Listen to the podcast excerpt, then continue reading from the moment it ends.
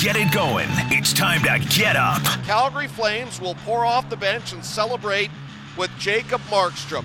And he was excellent tonight, stopping 33 shots against his former team. These guys are here to break it all down.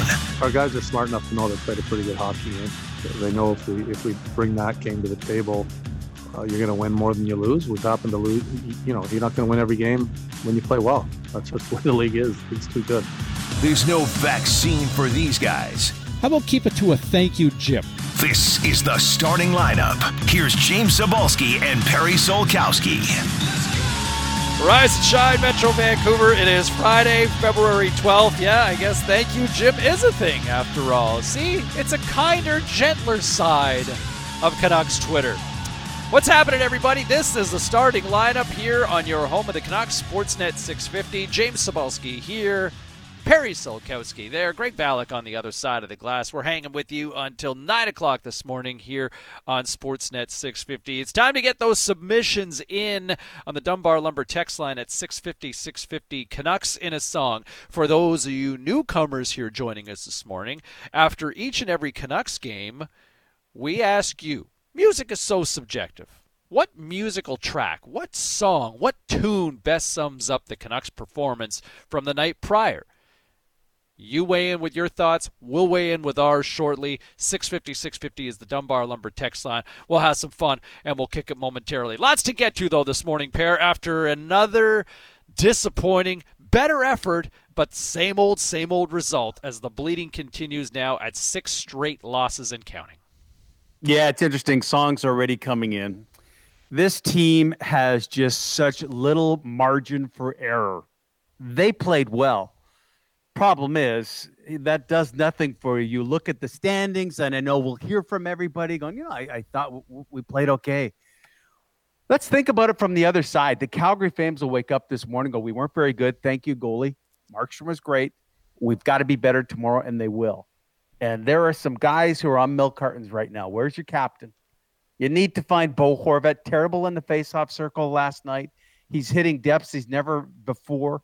He's got to come up with a better effort there. James, eh, look, they played well. They played good for 40 minutes.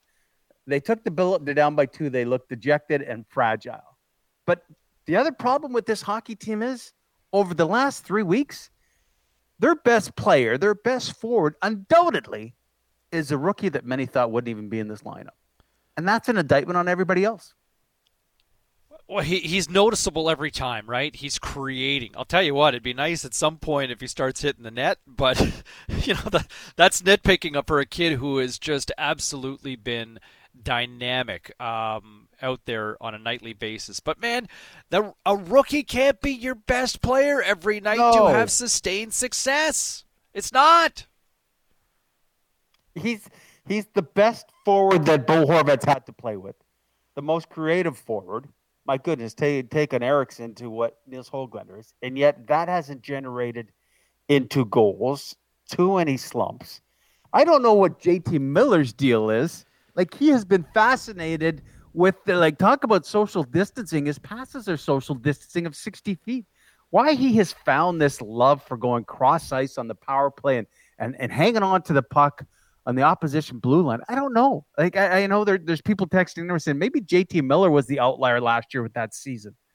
Uh, the effort's good. You, you can't argue. I like the effort. I like to compete, but the result doesn't help. It's like you know I didn't buy you a gift, but here I was thinking of getting you one. Didn't happen. Like great the thought, great the effort, but you need two points. Else they're going to start hanging and two stepping with the Ottawa Senators because you're starting to see a little bit of a gap in the standings now. Oh, it's it's not even gap. It, it just feels. I mean, this is six straight losses now, 17 games into the season, and you know you're you're running out of you're running out of rope, and, and doing this against a team that you're probably in theory trying to to battle for a playoff spot with right now. It's and it's not just you're not falling in overtime, you're not falling in a shootout. It's another you know gap where you lose by two, right? And for a team that was the better team for 45 minutes last night, and you still wind up on the wrong end of the stick, but by two goals. The only thing that comes close to resembling anything that I've ever seen like this before, pair, you go back, I guess, almost 10 years ago when Brian Burke, who we just talked to yesterday, right, has just gone to take over in Pittsburgh. Mm-hmm. When Brian was running the Leafs going back in about 2012, Leafs were off to a good start.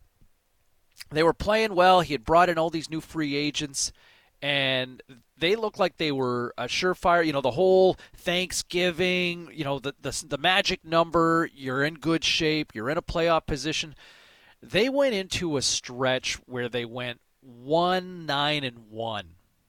You know, like one win in eleven games. And Brian Burke was quoted as saying, "This is like going off an eighteen wheeler." Do you remember that quote? Do you remember that quote? Yeah, yeah. Going off yeah, an eighteen wheeler, and and this kind of feels eerily similar to that right now because this team is working harder. You look at the players on the personnel on this team, man, there's some star players. And it's just, where are some of these guys? Like Bo Horvat you know, we haven't talked about this enough, but man, like a guy who absolutely had this market salivating for what he was doing 10 goals in the playoff bubble in Edmonton. You know, you look at the numbers statistically for Bo, and and I think they're fine based on what Bo does on a points per game basis on a regular night. That's not the same Bo Horvat out there this year. Would you not agree? Bo was 38% in the faceoff circle yesterday. Awful. How many years how many years have we talked to, hey, you know, Bo Horvat, uh, there's your guy put him in the draw. He has in eight of the last nine games, he has been no better than 50%. And and that's when you can look and go, hey, and we've had this argument. You know, is Bo a 30 goal guy? You expected this team, and, and let's forget about it. And it's interface every game of the people they didn't re-sign and where they are and how they just come back and puncture this team, led by two guys last night or three and we'll get into that five minute video tribute, which I thought was outstanding. Like, holy smokes, that tribute! Why even do it? but you expected Bo to be better. All right, it's you know, are we getting Bubble Bo? Bubble Bo, who single handedly said, "Jump on my back. We're beating the St. Louis Blues today." Right? Who's that guy? Where's JT Miller? Who? Hey, JT, now you're actually an NHL All Star, man. You're. I know. I, I, were you insulted with the unsung hero award? You could have been because I think you could have been the MVP but where are you, my friend?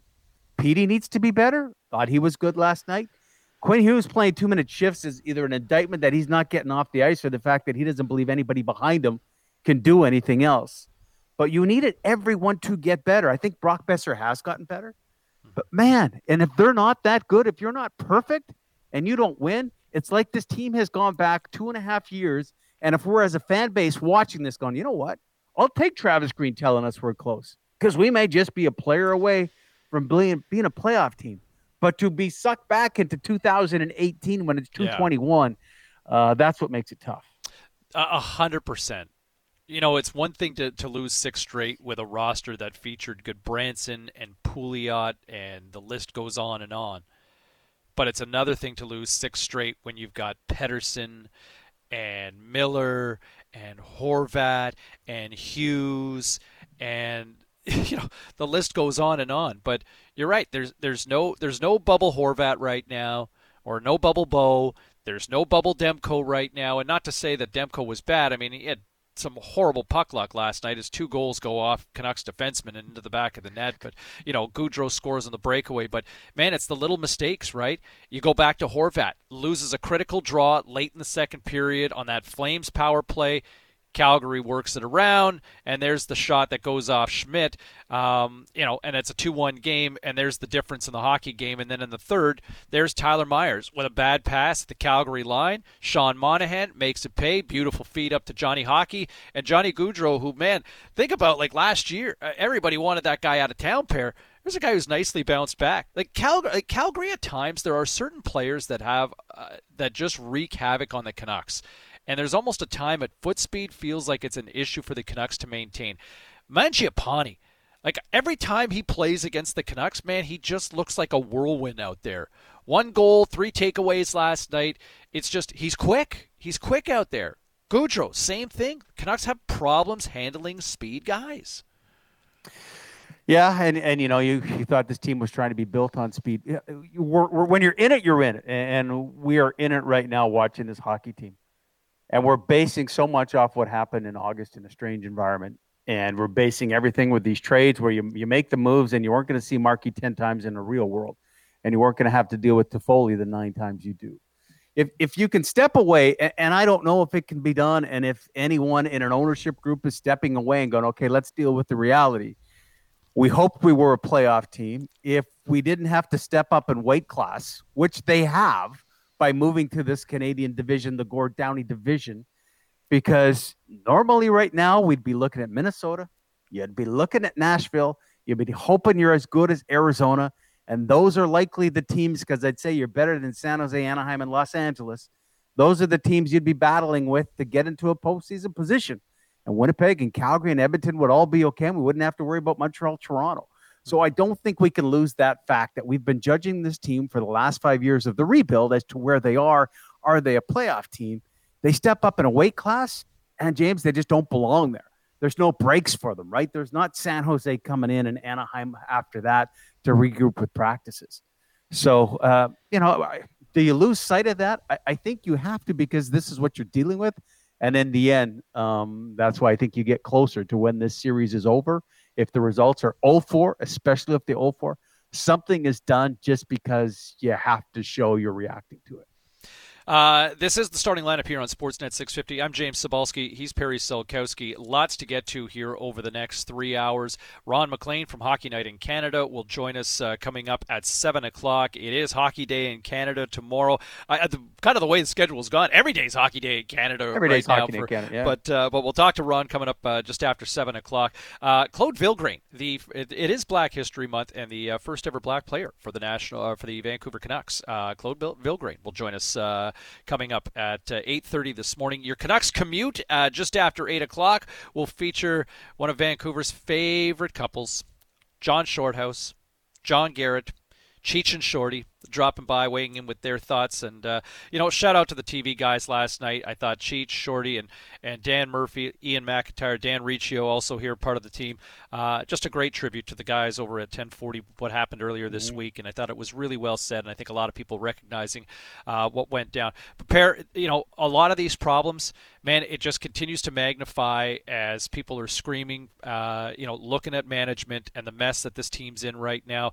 Look, I, I, a lot of guys are underperforming right now. You know, a lot of this is on the players and the and the lack of execution and the lack of delivery, but the roster is ultimately constructed by Jim Benning. Thank you, Jim. Trending last night. Thank you for the kinder, gentler Canucks Twitter out there, everybody. But I just don't know. Like Jacob, there's Jacob Markstrom, who the team ultimately felt like they wanted to cut bait on, and I think there's still a lot of people that can rationalize that decision to not want to commit to six years for Jacob Markstrom. But for the now, this team's getting kicked in the teeth every time they face Jacob Markstrom or a former Canuck. Ask Tyler Toffoli, ask Chris Tanev, and ask Jacob Markstrom. I just don't know how much longer this team can continue to stay the course right now when you've lost six straight and you've got the market that is kind of screaming right now for something to happen because it's obviously not happening within the locker room right now with this team. They just look like a defeated bunch out there when the going gets tough. And so you need a fall guy.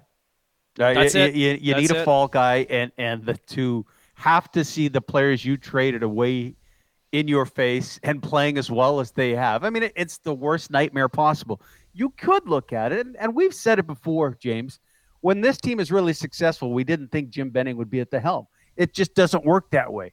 Where was Steve Yzerman? I hope he was having a cigar when Tampa Bay won the Stanley Cup in, in September because, listen, that's a Steve Yzerman constructed hockey team. Mm-hmm. Jim Benning will get credit for this team as they go on a roll if it's a year, two or three years, because a lot of these guys are here. You can actually say that, you know, Nils Hoglander, and we were on the Toffoli train. You got to keep him. But as well as Hoglander's played, and he's been their best player in the last three weeks during the slump, kid over the boards is great you know, eventually you're going to, hey, he's a top six guy. He's going to stay there. Toffoli could have been a guy if Podkolzin comes in and plays.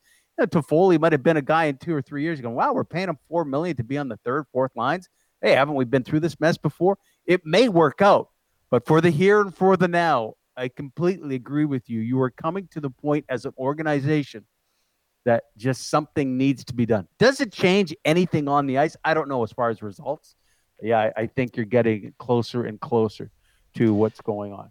Uh, a lot of people texting in, and we welcome it on the Dunbar Lumber text line 650 650 as we talk about Bo Horvat. And they're going, hey, Malhotra, Malhotra. Yeah, you're right. We talked about it in Toronto. I'm shocked, though, a guy like Manny Malhotra, who's so good in the face-off circle, a departure of a coach like that can be that much of a precipice for a guy taking a dive in the stats and, and just losing your confidence in a face-off circle. But yeah, let's not minimize it. Manny Malhotra taking a better job, one that he can get behind the bench. More power to him, and that's hurting too.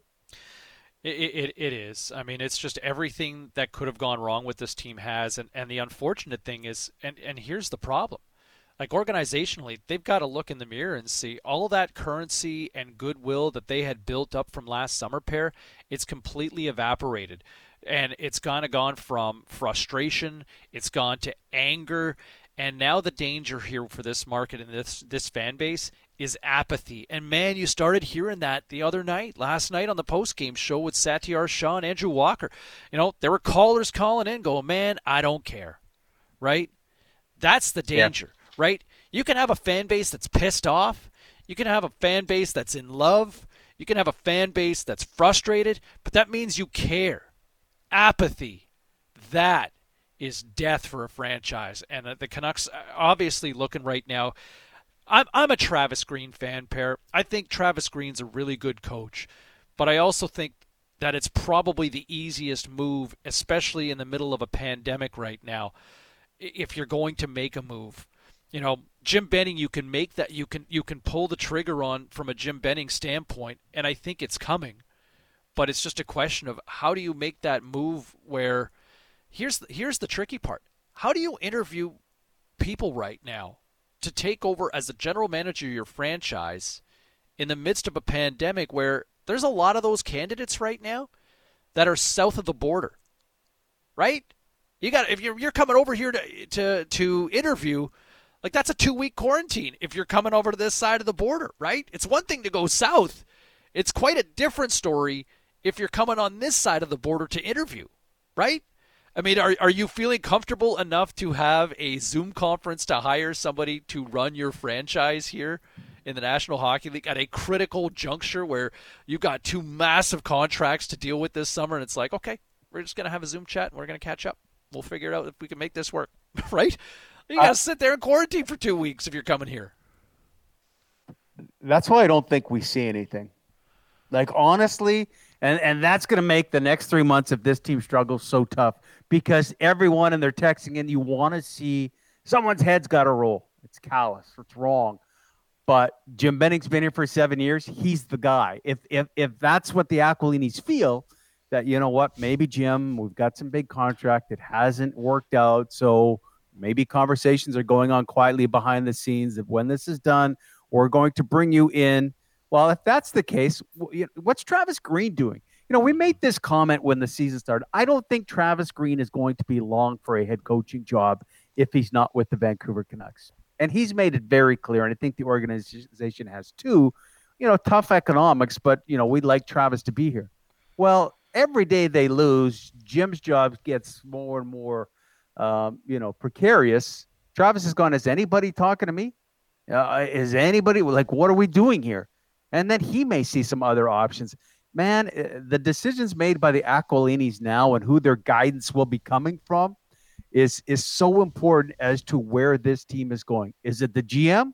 You change the GM, nothing's changing on the ice, or do you make that move where you go, well, we can't fire the players, so we're going to get rid of the coach?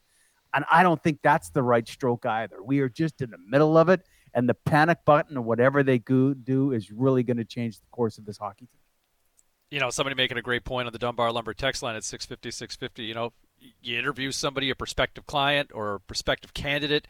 You know, what happens if you run into that situation like we saw with those judges on that Zoom chat the other day, right? Zoom, I'm not a cat, right? Yeah. What happened? Mike Fuda jumps in on a Zoom call, and all of a sudden it's like he's got the cat, he's got the cat app going, the filter going.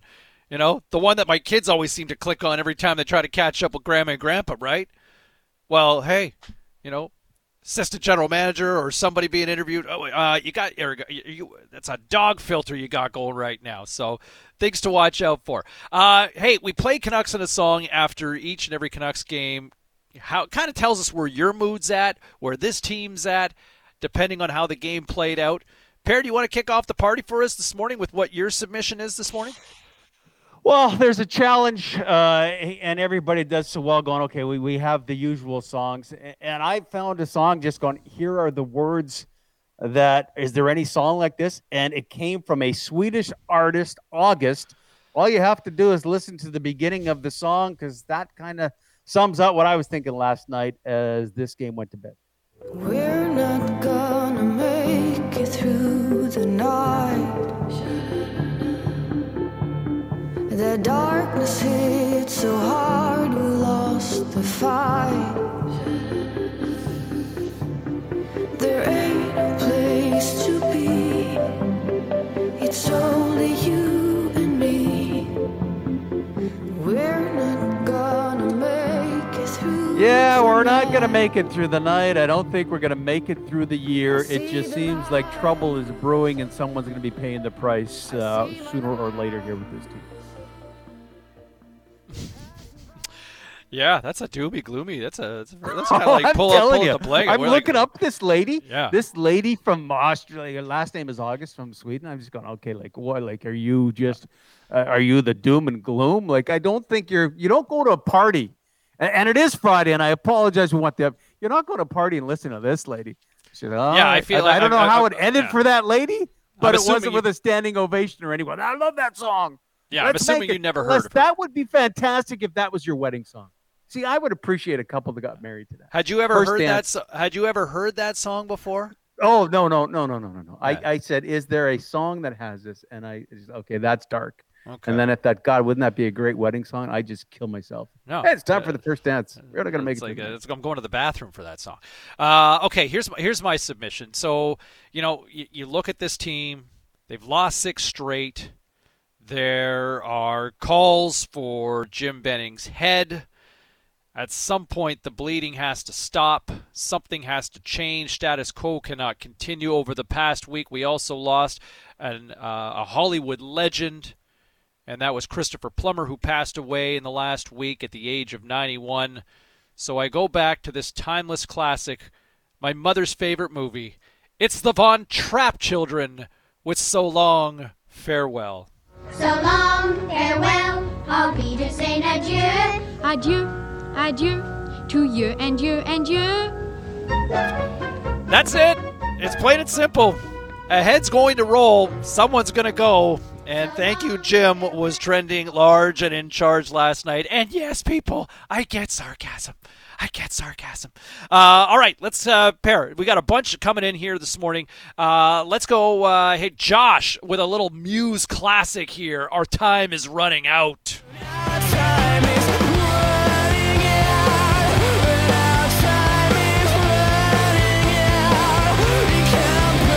Time is running out on this team to do something here, pair. It's as simple as that. You know, you can't go through what 17 games into the season to have a run where you've lost five or six and follow that up with losing six straight. and and play well. Like that's the problem. They played pretty well last night, and they're playing well doesn't get them two points. You can't play perfect in pro sports. Yeah, once in a while, every two or three weeks, you might have a game where you look down that bench and go, everybody was really good. They're looking down the Calgary bench last night, going, "Can you guys pick it up? We're terrible in the first period. Give your goalie an extra pat because we weren't good." And even in the second period, guys, get to the pucks. And then in the third, Calgary finds it. So you don't think you're going to see a better Calgary Flames team? Uh, that's the problem with the Canucks right now. When they play well, it's still not good enough because of the competition they're facing. How about this one hit wonder from about uh, seven, eight years ago? It's Gotye with somebody I used to know.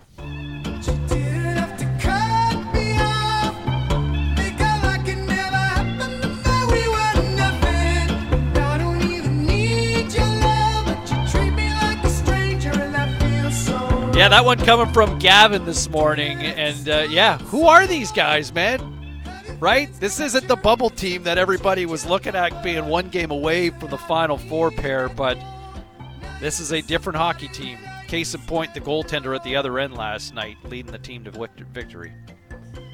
Yeah, and, and that's not to say Thatcher Demko was terrible last night. I thought he was pretty good. I mean, you got two, and we'll hear from Nate Schmidt later on. You just got two bad luck goals. Schmidt talks about, you know, last game he goes, I kicked the puck right onto a guy's stick. And he goes, yesterday, a puck's deflected and then hits me on a second deflection and goes in. He goes, I'll be honest with you, I don't think that's ever happened to me in my life. And it's happening right now.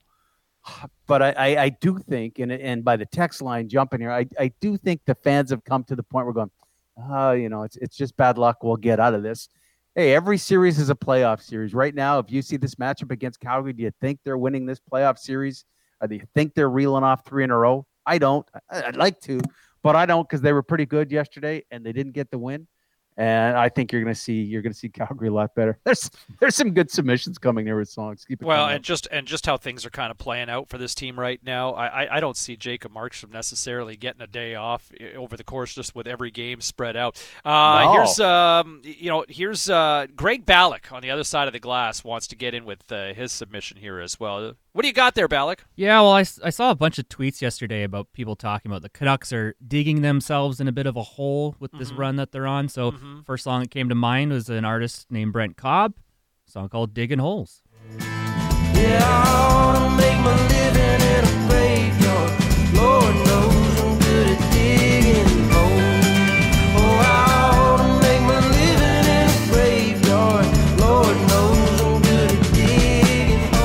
holes. I ought to make my living in a graveyard.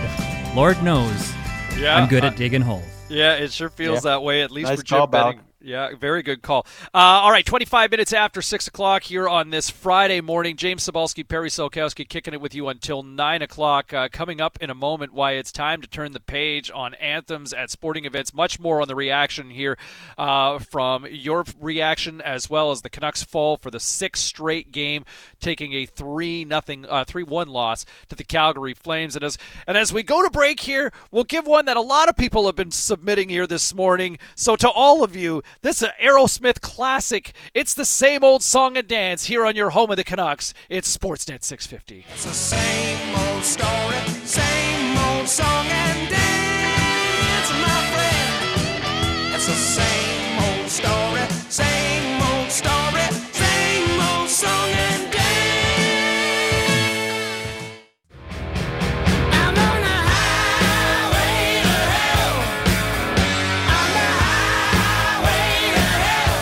hell. Is the starting lineup with James Cybulski and Perry Solkowski on Sportsnet 650. Here's your Canucks in a song. No stop signs, speed limit. 632 on the official home of the Vancouver Canucks. Perry Solkowski, James Cybulski. Yeah, keep the Canucks in a song coming in. Some people just say, man, I just, I don't want to burn them anymore. I can't even do it. Highway to hell. It seems like it, doesn't it? And you go, hey, the ride was pretty good yesterday. How's the car? Oh, we drove pretty well. And at the end of the day, James, still nothing to show for it. Uh, we heard, and here's the thing your best player in the last three weeks has been a rookie. That says too much. Bo Horvat, gone missing. JT Miller, unsure. Still making passes 60 feet across the ice on power plays through sticks. And you go, why are we making that decision? Petey said this afterwards. Frustrated? Yeah. How did they figure it out? Well, I'm not sure he has the answer. I mean, it's it's tough. I mean, it's not going our way right now. Uh, I think we're stay with. I think we played good enough to win the game. I think we had our looks. We created chances. We spent most of the time in their zone. Um, two unlu- unlucky bounces. Then I don't know. It's it's frustrating. I mean, we everyone in our group, everyone in our in the locker room just want just want to win a game and get back at it because we know what we're capable of. But but yeah, like I said, it's not going our way. James, I said it earlier. I'll say it again.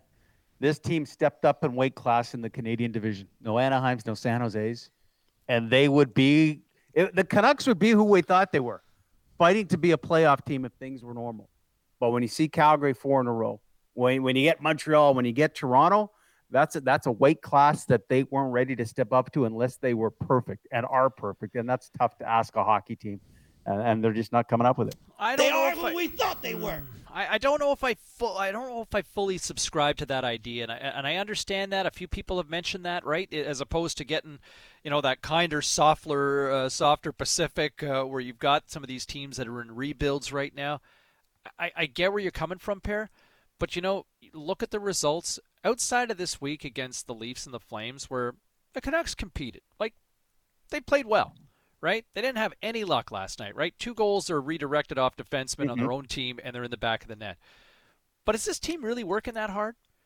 Is this team really like have they have how many times this season of the 17 games have you said, "Man, those guys were flying out there tonight."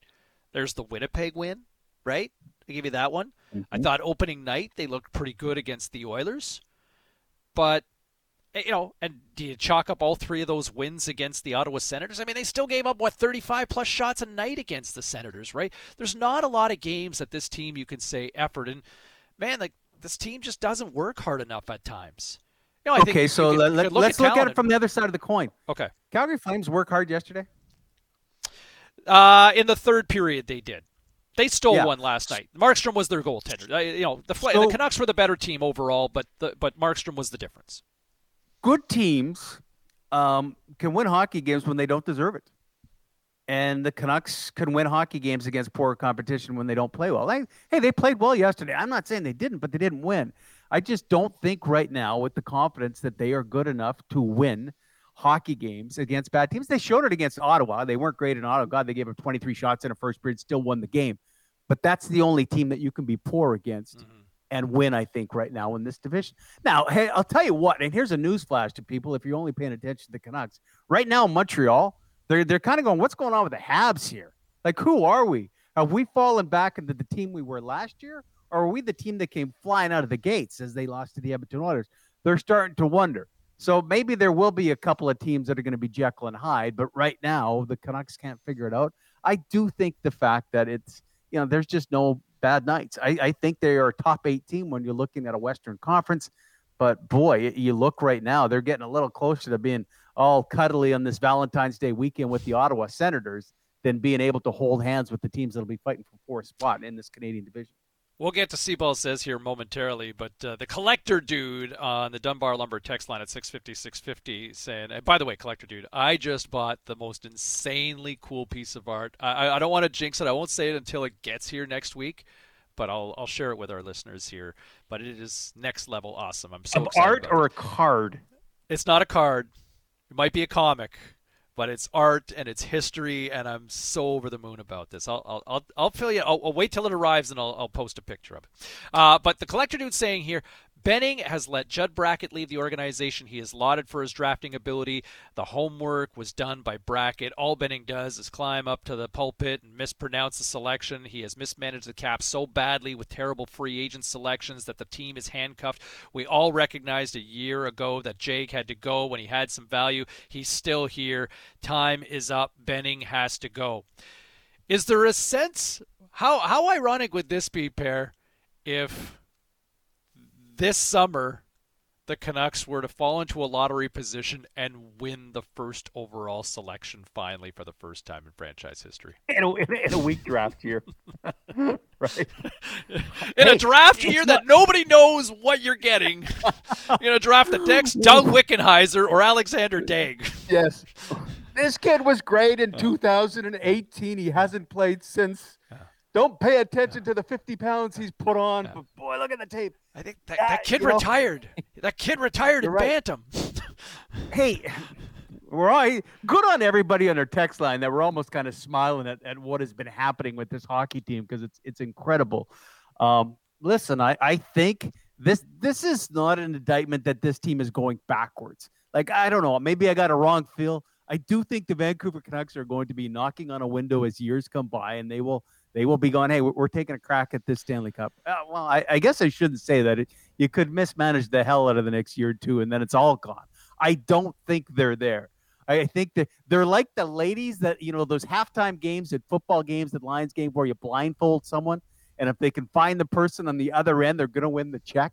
Like I think the Canucks were collectively, we were the crowd going, "Oh, she's going right for it. She's going to win the check." There he is, and then all of a sudden they just take a hard left, and you're screwed, and time runs up. It, the Canucks have taken a hard left here right now. I don't know if they can right the course.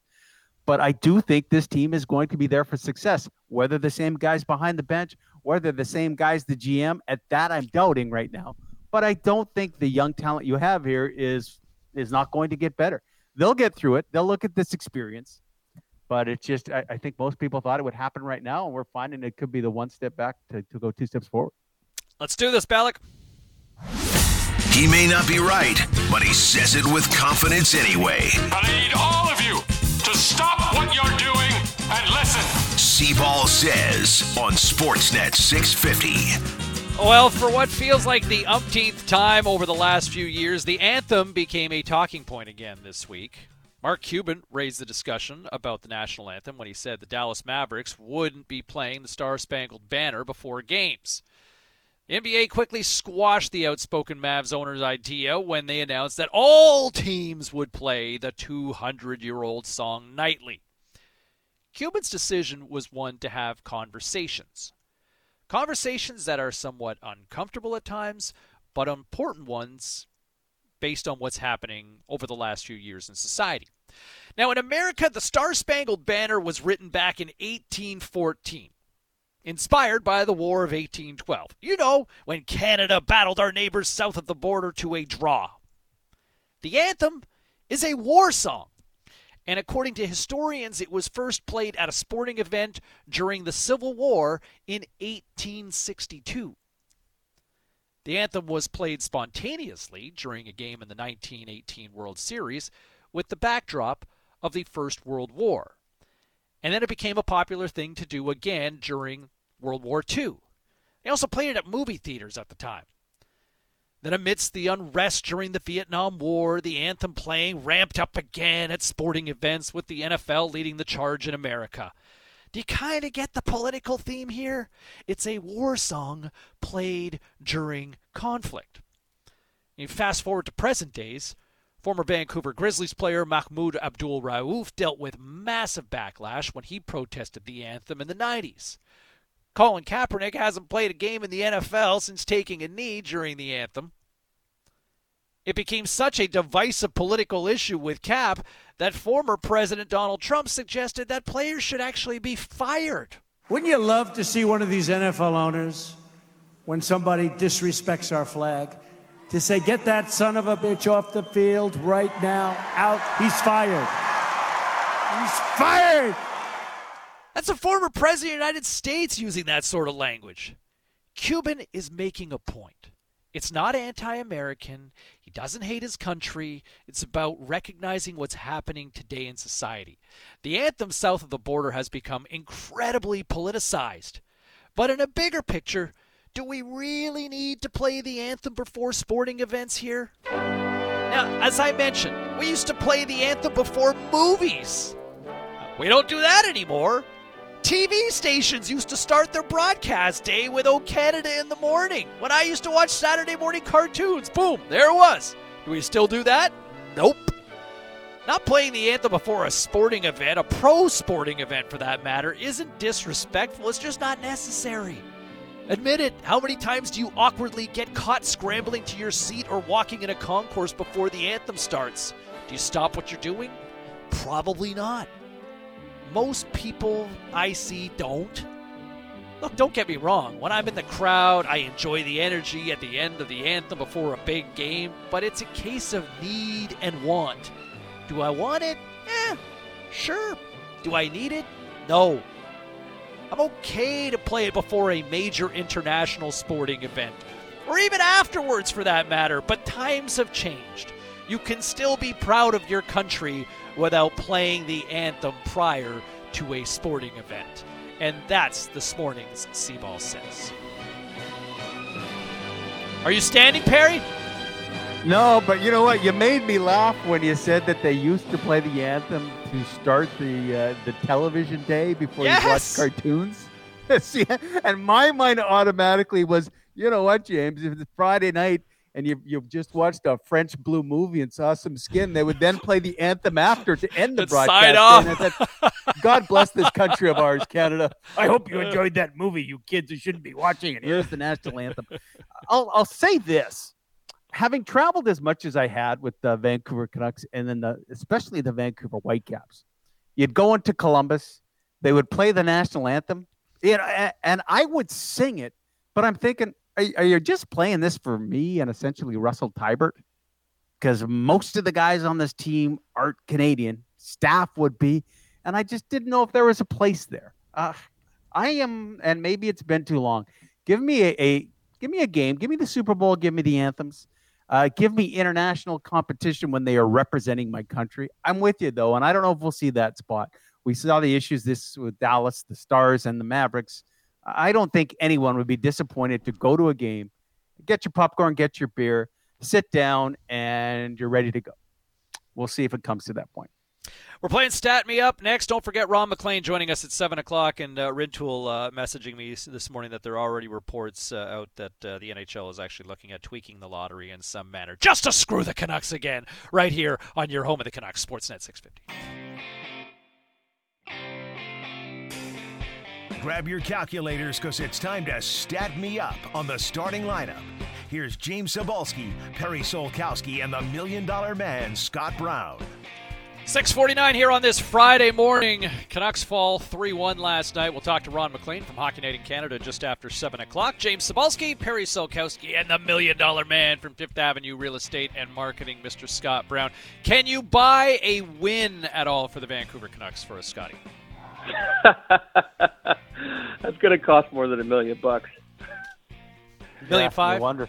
Might it, Yeah, it all started off. It might cost six million, guys. My stat is ninety-two, as in ninety-two saves on the ninety-five shots that Jacob Markstrom has faced from the Vancouver Canucks so far this season. Wow. He owns Yeah. them, man. There's like the you see you see the hesitation on some of these players last night. You know, Corey Hirsch talked about it after the game. Even even Travis Green suggested that there were times they could have shot and they opted not to. You wonder just how much Jacob Markstrom is in their heads mentally, where they've seen him when he's dialed in. Scotty, what do you got for number? Well, trying not to overthink my number because I wonder if that's what the Canucks are doing with Markstrom a little bit, and just instead of firing away, because you think they'd know this guy's tendencies and have a bit of a, a more even shot at getting a goal. But anyway, my number's two hundred and three thousand. I had to check it several times to make sure it was right, and I'm still shocked by it, but I'll go with it. So Brian Burke caught me off guard this week, among other things. Um, sudden defection from the media. I thought he was finding a home there, uh, and he was actually done. But next thing you know, he's he's in the Penguins, and you had a good chat with him yesterday. Um, so I thought I better check out the real estate market in his future home, Pittsburgh. So for starters, in Toronto, the average home where he lives is definitely over a million dollars, but that's only for the first time uh, in a long time, and that's in 2021 so far. But so there's an aside. Vancouver does beat Toronto with respect to real estate pricing. We're more expensive. Yay. so I looked at it. To my surprise, the average price of a home in Pittsburgh was $203,000, about five times less. That's crazy. And that's with a 203? 203 and that's with a 20% price increase recently. so then I looked, well, well, come on, this must be terrible neighborhoods. What's the high end stuff like? So I looked up three mansions, and they're like 6.9 million, 3.38, 2.9. Those are average houses. So he's going to go there and be able to buy whatever he pad he wants, except for now, that makes you wonder why Super Mario is selling his pad in Quebec. Because while I was digging around, I find out that Mario Lemieux has a $22 million uh, Quebec mansion, and Yeah. I don't imagine it's quite as pretty as that. So he had it on the market for a while. It's a castle or a mansion, 17,000 square feet, 50 rooms, 17 fireplaces, five and a half acres of land, and worth 10 times, actually 100 times more than what an average house is in Pittsburgh. Oh my god. Mario apparently has like the, just an insanely massive wine collection, uh, wine cellar as well. That's just like next level. Um, that's crazy. We're all we're all going to quarantine, uh, or actually no, we don't even need to quarantine. Go south of the border, I believe. We can just go to. We're moving to Pittsburgh. That just like that. I'm sure a lot of people listening right now would say, "Cybulski, please hit the road." Uh, my number this morning is 825. He intercepts a pass at his own line and flips it to center for Gaudreau, who's behind the D. Johnny Gaudreau alone scores! By the way, shout out to Joey Kenward who stepped in Yeah, for uh, Joey Brendan doing Batchelor last yesterday, night. But uh, how about this? Canucks goaltenders right now have a save percentage of 825 during this six-game losing streak. 825 save percentage for your Canucks goaltending duo of Braden Holtby and Thatcher Demko. That is, as Charles Barkley would say, terrible. It's terrible.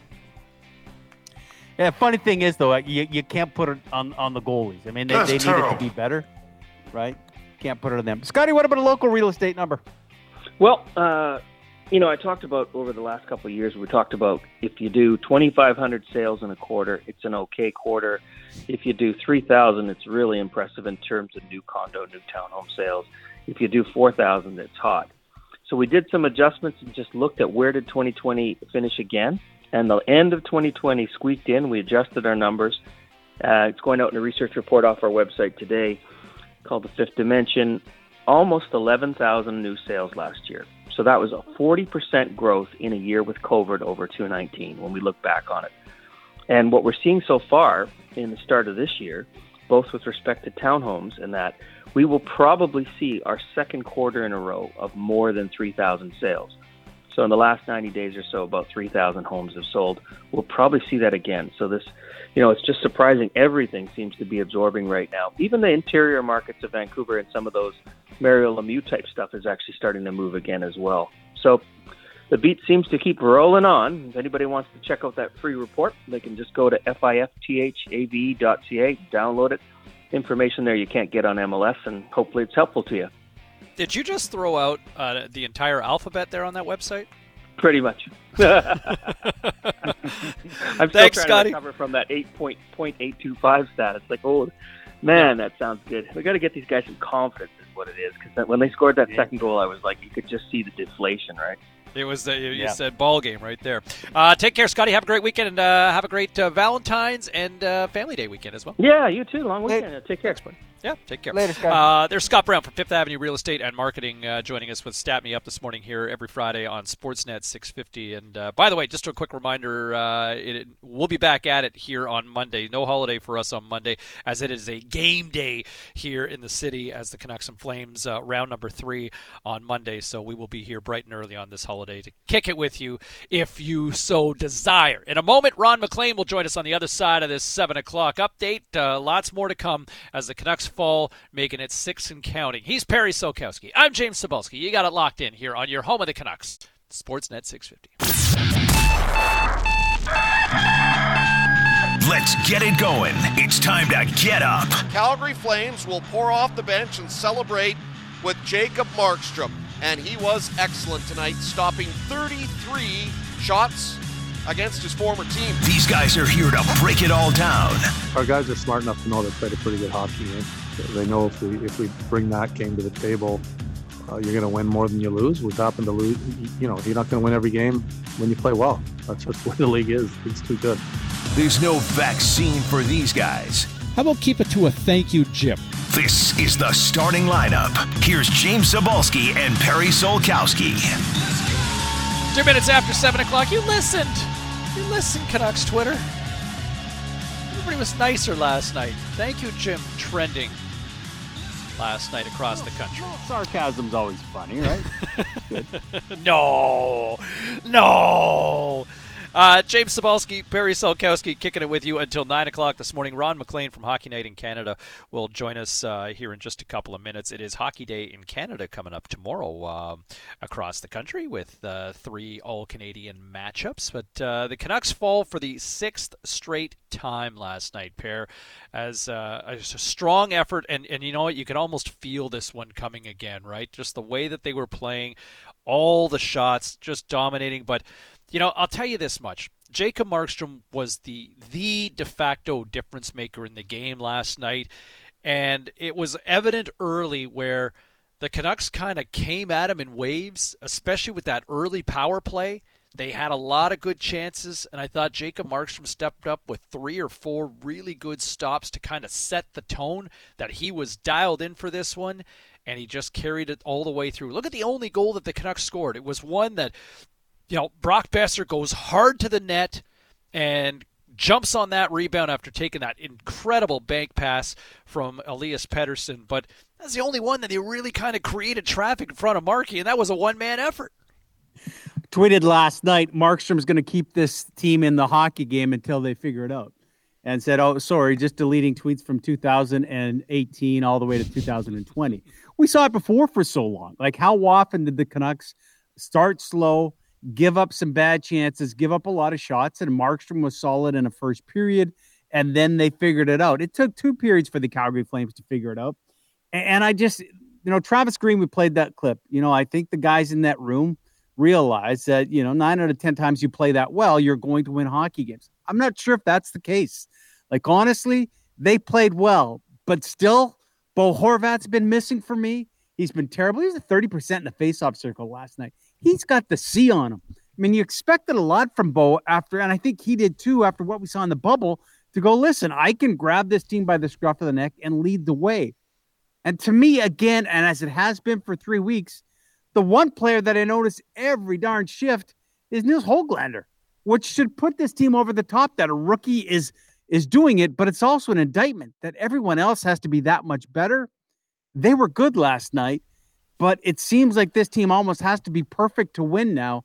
And that's a tough ask considering the competition anywhere in pro sports. You know, Per, and, and you've defended Bo, uh, you know, for a great deal of time, and to finally, you know, kind of to see this, like it, he just hasn't had that spark this season. And and statistically, if you look at Bo, it's the numbers kind of, you know, are comparable to what he's typically done, but that that that that game, that that bull rush sort of approach that Bo that this market loves, it's just not there. That spark, and I, you, I, you know, I, I, I totally agree in the sense that here's a guy that is the captain of this team. You've lost five straight, and it just seemed like such an uninspired effort from the captain, man. I just want to see more. I, I don't know if he's dealing with an injury, but there's a, you know, I can't quite understand for a guy who's just not. Why are you not leading, right? At a time that this team needs leadership, and it's a big ask for a young captain, but I'm with you, man. I think a lot of people starting to kind of go, "Where's Bo?" And you know, uh, JT Miller's taken the brunt of the criticism this season, but I think Horvat needs to wear some of this as well. You know, lost a critical draw as you alluded to on that power play that the Flames then suddenly maintain possession and it winds up going off a shot from the point goes off Nate Schmidt and into the back of the net and that's your game winner right and it all stems as a result of that lost face-off man it Yeah, feels like and- so and- many times the Canucks get burned that way James, that's always glaring, but here's the thing: when Bo's struggling, he is. He can't score. You saw his frustration. Hit somebody. Bo didn't have a hit last night. He didn't have a hit, man. One like, shot. hit somebody, right? You got you got to do something. Hit somebody. So not all on Bo. Hey, they played well, but everybody has to be better if they're to win in the Canadian division because there's no easy nights. No, there certainly isn't. It makes for fun viewing, though, on a regular basis with all these all Canadian matchups. And uh, tomorrow, Hockey Day in Canada, and the man, the star, the face that runs the place from Hockey Night in Canada, Mr. Ron MacLean, joins us here on this Friday morning. TGIF, sir. and to you, James, and to you, Perry. And as you know, the star of Hockey Day in Canada is always uh, the Rink Rat. That's a great thing about that show is uh, we finally get to shine a light on uh, so many people behind the, the guts of the game. Y- You know, when you look at what's going on here and, and the concern that the Canucks are now having lost six straight, it's obviously conversation, um, you know, across the rest of the National Hockey League that at some point something might give. But was it not a nice distraction by the Vegas Golden Knights to wear those shiny gold helmets last night, Ron? Yeah, uh, you know that's I'm, I'm missing the crowds more than I thought I would. Uh, we didn't miss them in the playoffs because the rinks had lots of uh, bells and whistles and shiny objects. Uh, so this is the closest thing we've had, and yeah, It was shiny. crazy. Yeah, Yeah. can't say it I. I like- uh, yeah, I, I, I, it just felt. You know, I, I think it almost is to the point of uh, it's it's oh well, it's it's what it is. It's gimmicky, kind of cool. I'm sure. Uh, I don't think people will be buying them, but who knows? Well, you know, actually, just just quickly here, um, Ray Ferraro's son uh, Landon plays over in the German league, and I remember uh, we were doing a voice session for the NHL video game for NHL 21 uh, going back a year or so ago.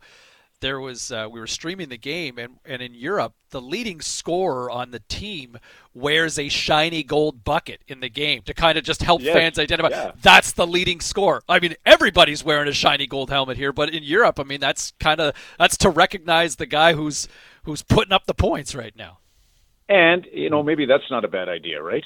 Uh, I, I do think a lot of the things we've done, you know, and Vegas leads the way. There, for me, the, the back-to-back years of Nashville in the Stanley Cup and Vegas uh, with their deep run, it was just incredible to feel the energy in those buildings. So can't complain about what they're doing, and you know that that that whole retro look uh, idea has generated lots of good buzz. But we obviously I mean, in Vancouver in particular, we could use a distraction, but with the Mm. All Canadian division, we've we've been enjoying the hockey first and foremost. Uh, but you know, even that, you you get a reading on how quickly things can flip. Now Montreal's suddenly the offense is dried up, and we're starting to poke holes in the Canadiens. It's just a it's going to be a, a really interesting Quicksilver season.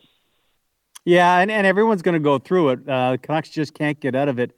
From your vantage point, Ron, where you see things uh, as to what's going on in the West Coast, do you get the feeling um, we're getting closer and closer to something being done, whether it's right or wrong, just to do it? Well, yes, I, I do get that sense. Uh, that, you know, what what could you do to kind of flip the psychology of the team? I agree with uh, your your quick assessment about you know hit somebody. Uh, Kevin Bieksa, his take obviously is uh, is to be respected, and he just felt that the Canucks are fun to play against. Um, and that you know there was a moment in the uh, early going, uh, the Tkachuks and uh, Thatcher Demko would have a connection, obviously through the U.S. college and such. Uh, but there was just a fun moment between Demko and Tkachuk on the doorstep, and I thought, like, how many other teams does Tkachuk enjoy a fun moment with? Uh, and and I will give Antoine Roussel credit; he was, you know, in Tkachuk's kitchen, and he was going after a few guys in the game. But as a as a general rule, I, I and I, I loved the intensity of Pettersson all night long. I thought when Jacob Markstrom made a nice save on him in the first period, and he was on the iPad and shaking his head, and you can just see how badly he wants to try and uh, change the direction of this ship. And he had a great game. But as a as a team to play against, uh, you know, you'd want you're really missing uh, Tanev, and uh, I don't know about you know Toffoli suddenly not scoring, but uh, that's that's just what I think is is what Kevin said and what you said is that you know they need to find that first. Let let's go out and show that you know almost uh, anger as a gift. Long before Brian Burke was working with all of us, and then took his talents to Pittsburgh uh, earlier this week. Ron, do you do you not remember that that incident or that stretch when Brian was running the Leafs? And I kind of liken what maybe a comparison to what the Canucks are going through right now. But when Brian was the president and general manager of the Toronto Maple Leafs back in around 2012, remember that stretch where the, the, the Leafs lost, I think, like 10 of 11, and Berkey had used that now infamous clip where. You know, we've kind of gone off the cl- the, the cliff Yeah, like the an 18 wheeler, right. right? The 18 Yeah. wheeler, and it, it's just there was, and there was a lot of infrastructure with that team, and they were playing really well, and there was just, you know, there was no way to really explain it, and it feels like there's a sense of, you know, we can point to underperforming stars, we can point to, you know, lack of goaltending, we can point to the flawed roster construct that Jim Benning, but just all of a sudden this team has just fallen apart, right? And it's and it's very similar to what we're we, what we saw what 10 years ago when Brian was feuding with everybody and and the 18 wheeler that now lives in infamy. Well, a couple of things about that. I remember interviewing Brian uh, during that period, and I he brought up the fact that teams roll into Toronto and they've got lots of Ontario-born kids on their team, and they're jacked for the game, and that's Yeah. hard for us to face each and every night. And I said, well, why Mm-hmm. don't you have more Ontario kids on the team? And he was really mad at me for that question. I don't know what he thought. Uh, it was such a natural follow-up, but but Brian, you know, Brian. so he, he kind of gave me the gears about that particular question. But I remember as I was conducting the interview, he was over at what we then called the Mastercard Center. It's now the Ford uh, fourplex where the Leafs practice, and in behind were the Leafs, and they were doing drills. And on I'd say seven of the drills, they were offside. They were doing line rushes, three on twos, and you could see they were just sloppy in their execution. And last night in the uh, early going with Vancouver, they had a good start, but there were two distinct offsides. I can't pinpoint who went off each time, but you know, guys were trying to drag their leg, and it didn't pan out. And and that you know, what is it? Is it the, guy with the puck is frozen mentally? Is it the guy without the puck is frozen mentally? But that seems to have crept in, much the way it did for Brian Burke's Toronto team. Uh, you're, you, yeah, there's no question. They're they're trying as individuals, uh, which is what happens. You're you're you're trying to lead, and you're you're just you don't know what to do, and that's where they're at right now. And how they come out of it, you know, first goal would have helped, and it didn't happen again, and that's that's a trend. Um, but I mean, I look at their goaltending, and I think it's fine, and I, I look at their roster, and I I, I think it's fine. Uh, I'm really I'm really surprised for the rut, and that's why maybe the you know some psychological flip by virtue of a of a change at uh, behind the bench or up top, you know maybe, but you know wouldn't be my first my first. Well, and it, and I agree, Ron, because it's you know I I made the point in the earlier hour. Like if it was the the normal world, you'd be looking at a Western Conference, and and and the Jets could be in, and the Oilers and the Flames could all be in, You wouldn't have to, you, you know, you'd be battling, you know, the Minnesota Wild and the Nashville Predators and the Arizona Coyotes to see if you can get that eighth spot. You're around the game so much, and people don't know. They see you on TV, but you've been a referee. You're always around minor league hockey. You know probably as well as anyone. You talk about the offside and all that. This is a young team with young stars. Uh, John Shorthouse and, and, and John Garrett, who will join us in the eight o'clock hour, Cheech said they've only practiced five times this year. Like, don't you think that hurts a young new group of guys? To the coach can only control five practices so far this year. Oh, I absolutely do. And I thought they needed the rest, and I had a, a lot of excuses a week ago, and I still do. I, I still believe in this team being a lot better than uh, what they're showing right now. And uh, you know, I, I, I've seen it flip both ways. I've seen Ottawa start a season 19 and one and miss the playoffs. Uh, so the early the early returns are, you know, always be careful of reading that first quarter. Uh, a lot of people put so much emphasis on it, uh, but you shouldn't. Uh, it's definitely the the period in which you're going to go through all of this. Uh, I think the practice, this this time spent at home will be good. As I say, they weren't out of that game. It was uh, you know two goals off Jordie Benn and off Nate Schmidt. He's struggling, right? Just and you know what, TJ Brodie was struggling in his new look. Whereas Chris Tanev, for whatever reason, he went in and just owned Calgary. He he set up Noah Hanifin, uh, who was you know always a, a, great prospect, but now he and Hanifin are just dynamite, and it's taken a load off Mark Giordano and it's just funny how it works. Uh, but now Brodie's found his game, and let's just see if Nate Schmidt can can find his, because that that would be a key. When you lose and the guy that replaces him is struggling, doesn't take long for the cold finger of blame. Hockey Day in Canada is tomorrow. Uh, you and I spent a Hockey Day in Canada in Kamloops uh, going back a few years ago now, and there's uh, there are long days and even longer nights. I know from my own personal experience. Uh, what changes for Hockey Day in Canada for this year? I guess from a virtual standpoint, Ron. Yeah, well, I'll be on an outdoor rink, but I'll probably be a, a lonely skater, which is the worst thing. Everybody loves to have a blank sheet and time to yeah. by themselves. So unless it's freezing, and you've done some cold uh, it's hockey gonna be, It's going to be nasty. It's going to be a, a, a chilly wind and coming off Lake Ontario. Oh. Even though it won't be minus twenty or forty, it will be minus ten, and that will feel like minus twenty or forty. But that's okay. You can you can always, as they say, you can always dress for it. Uh, we've got a, a really nice show planned, and we're hoping.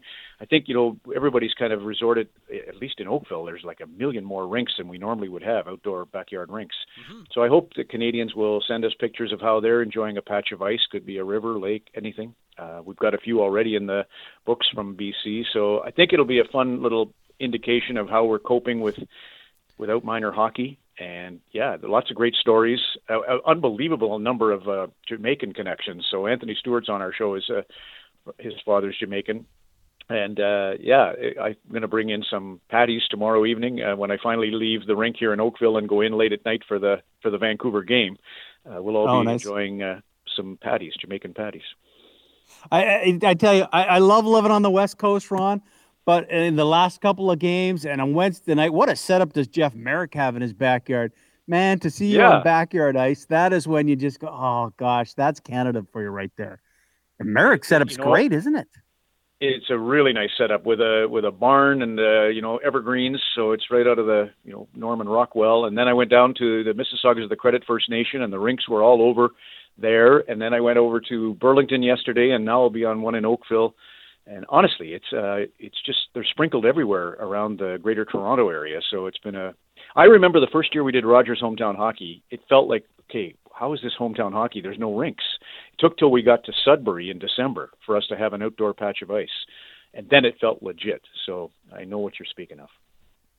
Well, enjoy it. Uh, stay warm. Uh, I think this is the first time in a long time that we can actually empathize about the brisk cold because I think it's minus 11 with the wind chill here this morning, which is the equivalent of being Wow. minus 50 here for us Vancouverites. So Yeah. uh, uh, stay safe out there and um, have a great time this well, weekend. my plan is to wear a couch and sweater, so a Vancouver Island uh, wool will keep Nice. me warm. So there you go. You make those couch and sweaters. Uh, you, you pull them off so well on those hockey day in Canada's, man. We're gonna see. Yeah, gonna be a, there's gonna be a lot of Thanks, Ron. wet wet wool. Yeah, thanks you guys. Yeah, no, Ron, I tell you, man, you, you nailed what- man. I think it was last year or two years ago. You you had what? I think like a five minute opening with a jib cam following you, and you're on the ice floating around, going from one group to the next. There's a reason why you've been doing what you do for the last thirty plus years, man. You're incredible, and thanks for joining us every Friday morning. Thanks, Ron. Take care. Thanks, James. Thanks, Perry. Uh, there he All is, right, Ron. MacLean from uh, Hockey Night in Canada, weighing in with uh, his thoughts. And uh, you know what? It, it is. I mean, you know, finding those parallels for teams that are scuffling. It's sloppy plays, right? It's it's the little things that, you know, look at how even the Canucks puck luck last night, right? I mean, is there a different way to try to approach defending the way it ultimately wound up going off? You got one shot that goes off Jordie Benn. You got one shot that goes off Nate Schmidt. You know, you haven't seen any sort of fortuitous bounce like that for the Canucks this season, pair. Well, no, James. And someone texted in, and we've got so many texts, and please join the conversation 650 650. Um, and they reminded, said, hey, think of that Winnipeg game when they played well. Brock Boeser scores because a puck hits the skate of a defenseman in front of the net and goes right to Besser, and Hellebuyck doesn't see it. Yeah, that, there's a break. And then later on in the game, shot comes up above, goalie can't see it, and there comes Hoglander, and he spots it out of the air and bats it in. And you go, yeah, you're right. And I think any coach will tell you it kind of evens out over the course of the year. But Nate Schmidt was saying post game, he goes, okay, last game I kick a puck inadvertently right to the stick of the opponent. And he goes, last night it goes off a guy in front of me and then off me and in the net. He goes, I'll be honest with you, that has never happened in my career, both those things. And it's back to back. Bad luck? I don't know. Good to be lucky, lucky to be good. Uh, They've got to find something within themselves, James. It's it's little mistakes, and they have to be perfect to win right now or close to it. Better team for 40 minutes and you lose is like, you know, I was going to get you this for Christmas. I didn't. Then the result, you look at the standings, and man, I can't believe here we are in the middle of February. And you look and go, hang on, man. People are starting to pull away, and we're talking playoff spot, not top of the standings. I just don't know if they figure it out. We're going to play Canucks in a song coming up at uh, 7:30 this morning. 650 650 is the Dunbar Lumber text line. Get those submissions in. We always play it for some of you that are just finding us for the first time here on Sportsnet 650. Every day, every morning after a Canucks game, we play Canucks in a song, and you pick the song that best sums up the Canucks performance from the night prior. Music is so subjective. A lot of great submissions coming in. Get your submission in at 650 650 on the Dunbar Lumber text line, and we'll get to much more on this. And uh, as the Canucks now make it six straight losses, uh, a couple of other stories that are uh, that are trending here this morning. Pair. How about uh, what a disaster with the Houston Texans? And man, you talk about the goodwill that has been evaporating around that franchise, much like you know parallel to what we've seen with the Vancouver Canucks here uh, this season. J.J. Watt released by the Texans this morning. He took to social media to announce it with a with a video post. But there's a guy when you look at how good, uh, how much of an impact he has had not only on the field but in the community. He's not the player he once was, but still big, big, big news for a guy who has represented that franchise with such class for so long. We love the passion of the fans in Vancouver because we sit and wait and try and get to the top of the mountain. But the difficulty, and I won't draw the parallel here because there's money situations, to see decisions made. If you were a Houston Texans fan, and, and we talked a lot of Houston Texans on this show, James, because Christian Covington joins our show. He's already been tweeting and saying JJ Watt Houston royalty. So you looked at it and you thought with Deshaun Watson, with JJ Watt, they're okay with with Hopkins, they've got the receivers, and then they start just peeling these guys away. And I remember walking off the field. We played the video. J.J. Watt walks up to Deshaun Watson, last game of the season, says, "Man, I'm sorry. I'm sorry what we did. You had a great year, and we did nothing to support you." And he felt bad for him. But here's a guy when you ask an athlete to embrace where you live, did so much for Houston. It's got over a million views already in the last 20 minutes because he just posted a video make sure he could say an appropriate goodbye man, it's tough sometimes being a fan of, of teams that just aren't good enough to get over the hump. But when they dismantle that football team like they have in Houston, I don't know. How, how do you want to root for the Texans for the next little while? Well, I mean, look at what they've done ultimately with, I mean, the DeAndre Hopkins trade from last year, and to, to trade somebody that good for very little on the return, and now you've got a disgruntled Deshaun Watson. Look, J.J. Watt has dealt with injuries. I can understand making the move on this from a financial standpoint. You know, J.J.'s sack total, his production has dropped off, and you know he's dealt with a lot of injuries. Pair, you know he's played two 16 game seasons in the last five years, and and the other three you know, have been anywhere between five to eight games that he's been able to play. And, you know, injuries have impacted this guy's career. But, man, at one time, the most disruptive force in the National Football League. Uh, it'll, be intriguing to see where he ultimately winds up, but uh, the end of an era with the Houston Texans. Meantime, Australian Open, they're still playing the tournament, uh, despite the fact that uh, the area, the Victoria area, has now gone on a lockdown again. Uh, so they're playing with no fans in the stands. But this morning it was a little Canadian on Canadian violence as uh, Felix Auger Aliassime knocked out Denis Shapovalov in straight sets, winning this one 7 5, 7 5, 6 3. So a big win for Felix as he moves on to the fourth round at the Australian Open. Milos Raonic also a winner in the third round today. So Milos and uh, Felix both moving on. That's a big win for Felix, where I feel like Shapovalov's kind of had the edge in that little rivalry, but they always seem to match up these days. Every Grand Slam, man, they they win their first couple of rounds, and then it's got to be Canadian on Canadian. Like someone says, uh, we, we can't have a Canadian go too far on either side of the draw. It is though, and you know what? They're great friends, great competition, and it'll be nice because looks like on the ladies' side, Bianca's return wasn't what she had hoped for. It's been a long time off for him, so let's hopeful in a strange time. We'll have more on a crazy heckler at the Aussie Open coming up on PSBS. But as long as uh, as long as we've got some Canadian representation, I'm all for it. But there's the scare, as you said.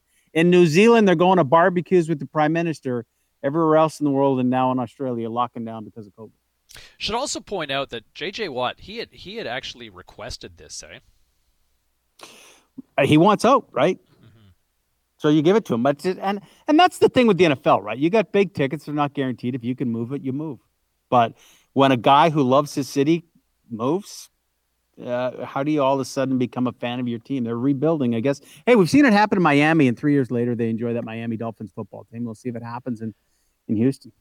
All right, it is uh, 26 minutes after 7 o'clock here on this Friday edition of the starting lineup here on Sportsnet 650. I'm James Cybulski. He's Perry Solkowski. 650 650, the Dunbar Lumber text line. Get those submissions in. We'll hit the music. We'll play Canucks in a song. Don't forget your Canucks commute at 8 with John Shorthouse and John Garrett. It's all still ahead right here on your home of the Canucks, Sportsnet 650. Trust me and take my hand when the lights go out. You'll understand.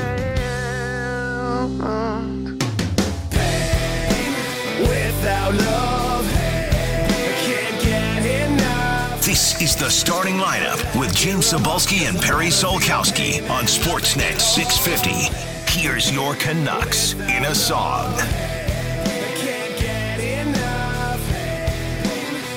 Oh, Kyle going with a little three days grace this morning with that submission. 650, 650, the Dunbar Lumber text line. Get those submissions in. Your Canucks in a song. A lot of them poured in. There's some really clever ones that we haven't seen before. And uh, to some of you newcomers, welcome. James Cybulski, Perry Solkowski with you. We are the starting lineup here on your home of the Canucks, Sportsnet 650, as the Canucks make it six straight losses and counting. Thank you, Jim. Trending last night, the kinder, gentler side and sarcastic side of Canucks Twitter. Love it. Love it. Everybody having a good time. And, and Per, I, I just wonder, though, how much longer does this continue before ultimately something has to give here with this franchise because at some point status quo will not be acceptable even with no fans in the stand. Yeah, I, and I, I, I think the uh, the 04 would would be the mark for sure. And I don't even know if one win in these four games against Calgary is enough. Um, the difference is, it's like, okay, what's what's the decision? You know, a change of GM, and we know you know, and, and someone texted in, well, they're, they're paying Benning anyways. And, and that's why you look, do they want to have, you know, a, a, another employee, a, another payday on the books with a second GM? And this time, I would say ownership is no. Do you make that change to a guy that you're not committed to behind the bench? So you're just paying out the next couple of months of Travis Green's contract and go and say goodbye to a coach that's kind of been with these guys, some through the minors right till now that seems harsh. I think Travis Green will be behind an NHL bench next year. But at some point, it just seems like you're getting closer to what's the move, right? What's the move? And and if Travis Green is the guy and takes the hit, as you've seen so many times where players go, "That's on us," just to get a spark. I think it's Jim Benning's last move because I think you're waiting to make that GM move in the offseason. But if you would have told me that there's a real possibility that either both Travis Green and Jim Benning are gone at the end of the year, I would have said, man, this team has to find some tank job like I could never believe. And right now they're on course for that. At this point, Elliot Friedman was on our sister station, uh, Sportsnet 590 The Fan in Toronto this morning, and weighed in on the uh, the state of the Canucks right now. Here's the Sportsnet's hockey insider. Look, I, I think this organization knew this year was going to be a challenge, but I don't think they ever expected it to be this. And and the tough thing about that is, um, you know, I just I just I'm not sure where you go right now. Um, if you do make the change, what's your interim situation, or do you have someone you're bringing in full time? And you know, I, I think it's a real challenge to do that in the middle of the season. You know, I, I think what happened was with Pittsburgh was number one, I think it's easier to do things in the States because if you want to bring people in, there's there's less rules about what you're going to do. I think Pittsburgh knew Hex like I believe Hextall was probably right at the top of the list when it started, and nothing that happened in his first interview changed that. And he obviously became the guy. And then Burkie, you know, he kind of Burkie kind of was a late entry into the game, but they knew the guy. I just wonder, is there anything as clear cut in Vancouver's eyes? So I always say, okay, if you're going to make the change, what's the alternative? And the alternative became pretty clear in Pittsburgh pretty quickly. I don't know if I see it as clearly in Vancouver. That that there it is, right? At, at some point, like something has to give. The easier move pair is probably from a coaching standpoint right now, but I think the one that everybody wants to see is for Jim Benning to go. And if the bleeding continues the way it is at six games and counting, you know, at some point you're going to have to pull the trigger, especially if this series turns out to be the disaster, you know, in these four games, right, against the Flames. I, I just who do you interview and who's the inspiring candidate to come in? Like Roberto Luongo's name came up this week. Like he's got mm. no experience. I mean, Chris Pronger, I, I, like what Chris can bring to the table. He's got some experience in the front office, but I don't think he's the guy to, to run things. John Ferguson Jr. I mean, is that the guy? Mike Futa? Uh, you know, I, like there's just I don't know if there's a lot of inspiring candidates out there that come to mind to step in. And I don't know who who do you give the keys to on an intern basis? Is John Weisbrod well, that guy? I don't think this market would stand for that either. And I think that's the tough decision. As Elliot said, it's uh, you understand someone goes, okay, you, you have to make a change just to ignite things but what is the logical change because of the restrictions? And and and I'll tell you this. So Jim Benning's the guy you bring in a new GM or you fire. Let's so Travis Green. Okay, we got to get Travis Green's gone. The GM that comes in will probably look and go, "Hey, Travis Green kind of might have been my guy, right?" Normally, the GM comes in, okay, I got to find my coach. But honestly, I think Travis Green is the right fit. And maybe I'm not going to be a Travis Green apologist, but he's done some really good things with this hockey team considering how they played in the bubble. Like Travis Green might have been one of the hottest commodities in the NHL. And I think Travis will work in this league if somehow it doesn't work out here. But the fix is not as simple. And again, I bring up this point. This was a team that was fighting to get into the postseason last year. And if things were normal, they would be battling again with Arizona, Minnesota, Nashville.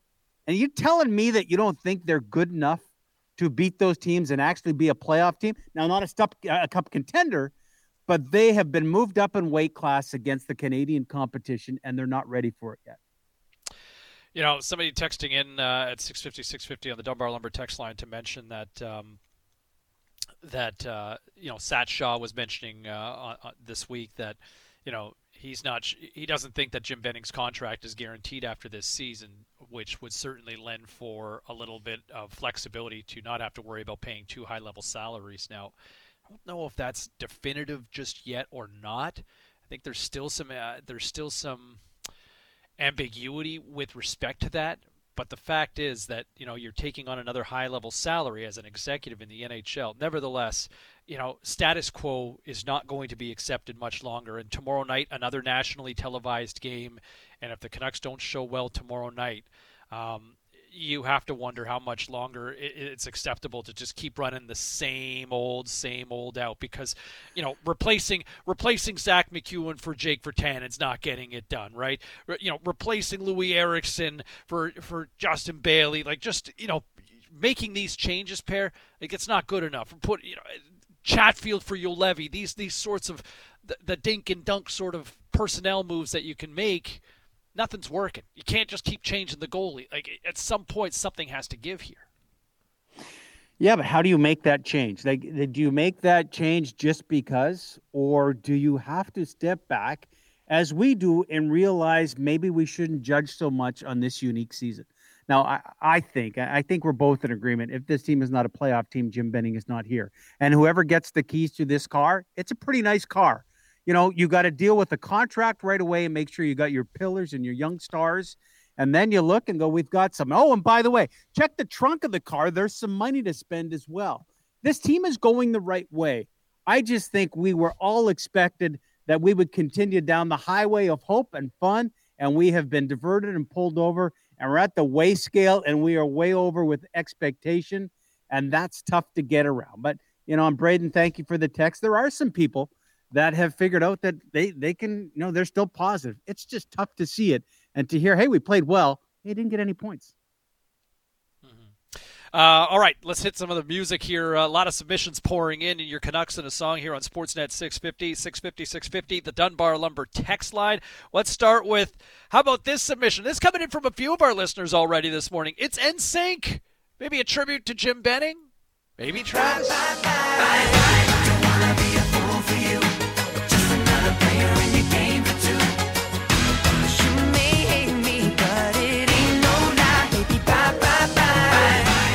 bye bye bye from NSYNC. Uh, how about this one? This one from Doug this morning, and uh, the way things are trending, I think a lot of Canucks fans can empathize with this. It's the end of the world, and we know it.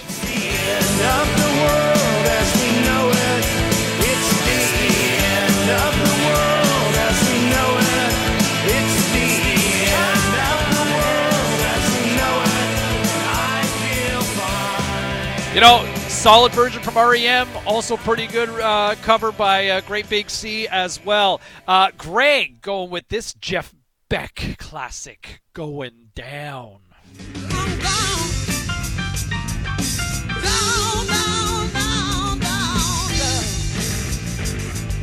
And not the going down in a good way, Perry. Yeah. No, yeah, you're right. Hey, you know, people have tried to stay positive with this. That's okay.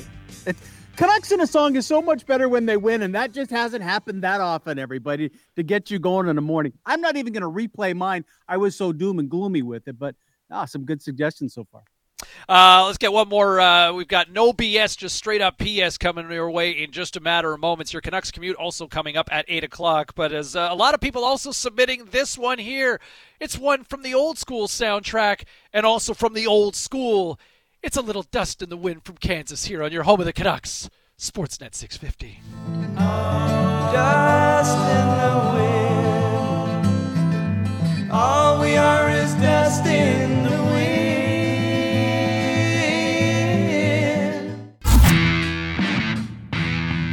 He always tries to be ahead of the game. Harry was in front.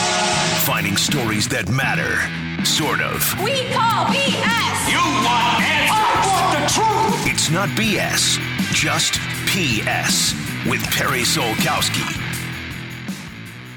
PS, the initials BS, what we do for a living. Here's some stuff that's fun that's going on in the world of sports, everybody. There are going to be ultimate rank rats for 2021. Hey, are you awake? Yeah. Just want you to know I hate you. And so does my dad. Stepbrothers of a different kind. Get a load of this. The Red Deer Rebels, of course, of the Western Hockey League, they have decided they will live in the Centrium, the arena in which they play them. They'll start the 24 game regular season. They're playing the Alberta teams February 26th. It starts. Brent Sutter, their head coach, said, You know what? We've talked to everybody. This is the safest thing. So, James, they've taken all the suites in that rink. They've turned them. They put the beds in them. They put basketball nets in, ping pong tables, Wi-Fi setup, school is set up for the kids, meals in the kitchen, and those guys are hanging 24/7 in the rink to play this year. That is awesome. That's uh, that's next level. That's um, that's a long day in the rink. I mean, every day. But honestly. I you know, if you're 17 or 19, aren't you going? This is cool. And I think they'll love it. I don't. I don't feel bad for them. I think this is going to be. A, Can you it's see like the you're at a sun? university dorm. Uh, Can you see the sun at any point? You see, I mean, the obvious the National Hockey League and the Players Association just had out announced further restrictions uh, or or further measures, if you will, that players are now essentially home into the rink. Right? You know, I don't think you can even go grocery shopping anymore. For a bunch of kids, I think it'll be okay. Hey, P.S. Everybody, Rafa Nadal has moved on in the Australian Open, but not before getting an earful from a fan. We don't talk anymore. We don't talk anymore. We don't talk anymore. Man, this lady was absolutely screaming at Nadal. He was on serve, he was serving. She went on a rant on him, and then he stopped, looked, and then she looked up and started giving him the finger. Took a while for security actually came and removed her. Uh, Nadal, of course, as they do at the Aussie Open and big tennis tournaments, you know, they do the interview on court afterwards, and the guy just said, Hey, do you know her? Nope, don't know her. Don't care to know her. So, hey, people are bottled up and frustrated. She's allowed to go to a tennis tournament, which they're not allowed to anymore at the Aussie Open because of lockdown now. But Nadal, you put up with it. There's a good place for a good heckler, right? Were you ever a heckler? Yeah, uh, you know, you know what? I, I just not so much at a sporting event. I was, uh, I sat front row ringside at a at a WWF or WWE event back in the '90s, and I just was, you know, I was early 20s, and I was just not that not that I was profane. I was just, I was just ridiculous, just ridiculous. And, and I, and, I you know, was you start getting the crowd kind of popping uh, just because you're being so annoying. You can just tell the one guy's just, he's just not, he's just not impressed, right? That was probably my one Did it- that I could think of. Did it once when I was probably 12 or 13 at a, at a pro soccer game, the Edmonton Drillers, who played against the Whitecaps, and there was a, a local guy on the team. And so, of course, uh, you're thinking you're better than the local guy. And we, me and my buddies ripped into him for probably, you know, a full half. And then a, a nice lady in front of us turned around and said, That's my son. And I never did- Oh. oh, you learned your lesson. You know, Pa- then. Pa- Pear, I walked the fine line real quick. Um, I was covering a, a Boston Carolina series uh, in the Stanley Cup playoffs, and I was the ringside reporter years back.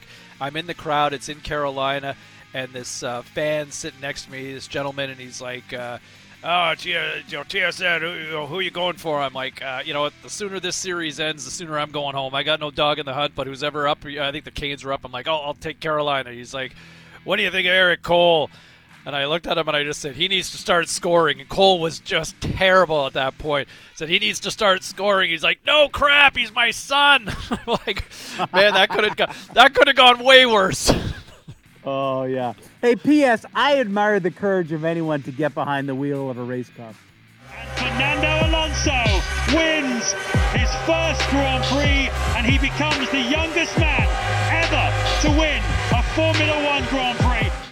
He's had a great career, Alonso, but here's this. He's an avid cyclist, and who would have thought it was cycling where he got into a big accident yesterday? Broken jaw, concussion, airlifted. He was up in the Swiss and he was riding his bike, is what he likes to do.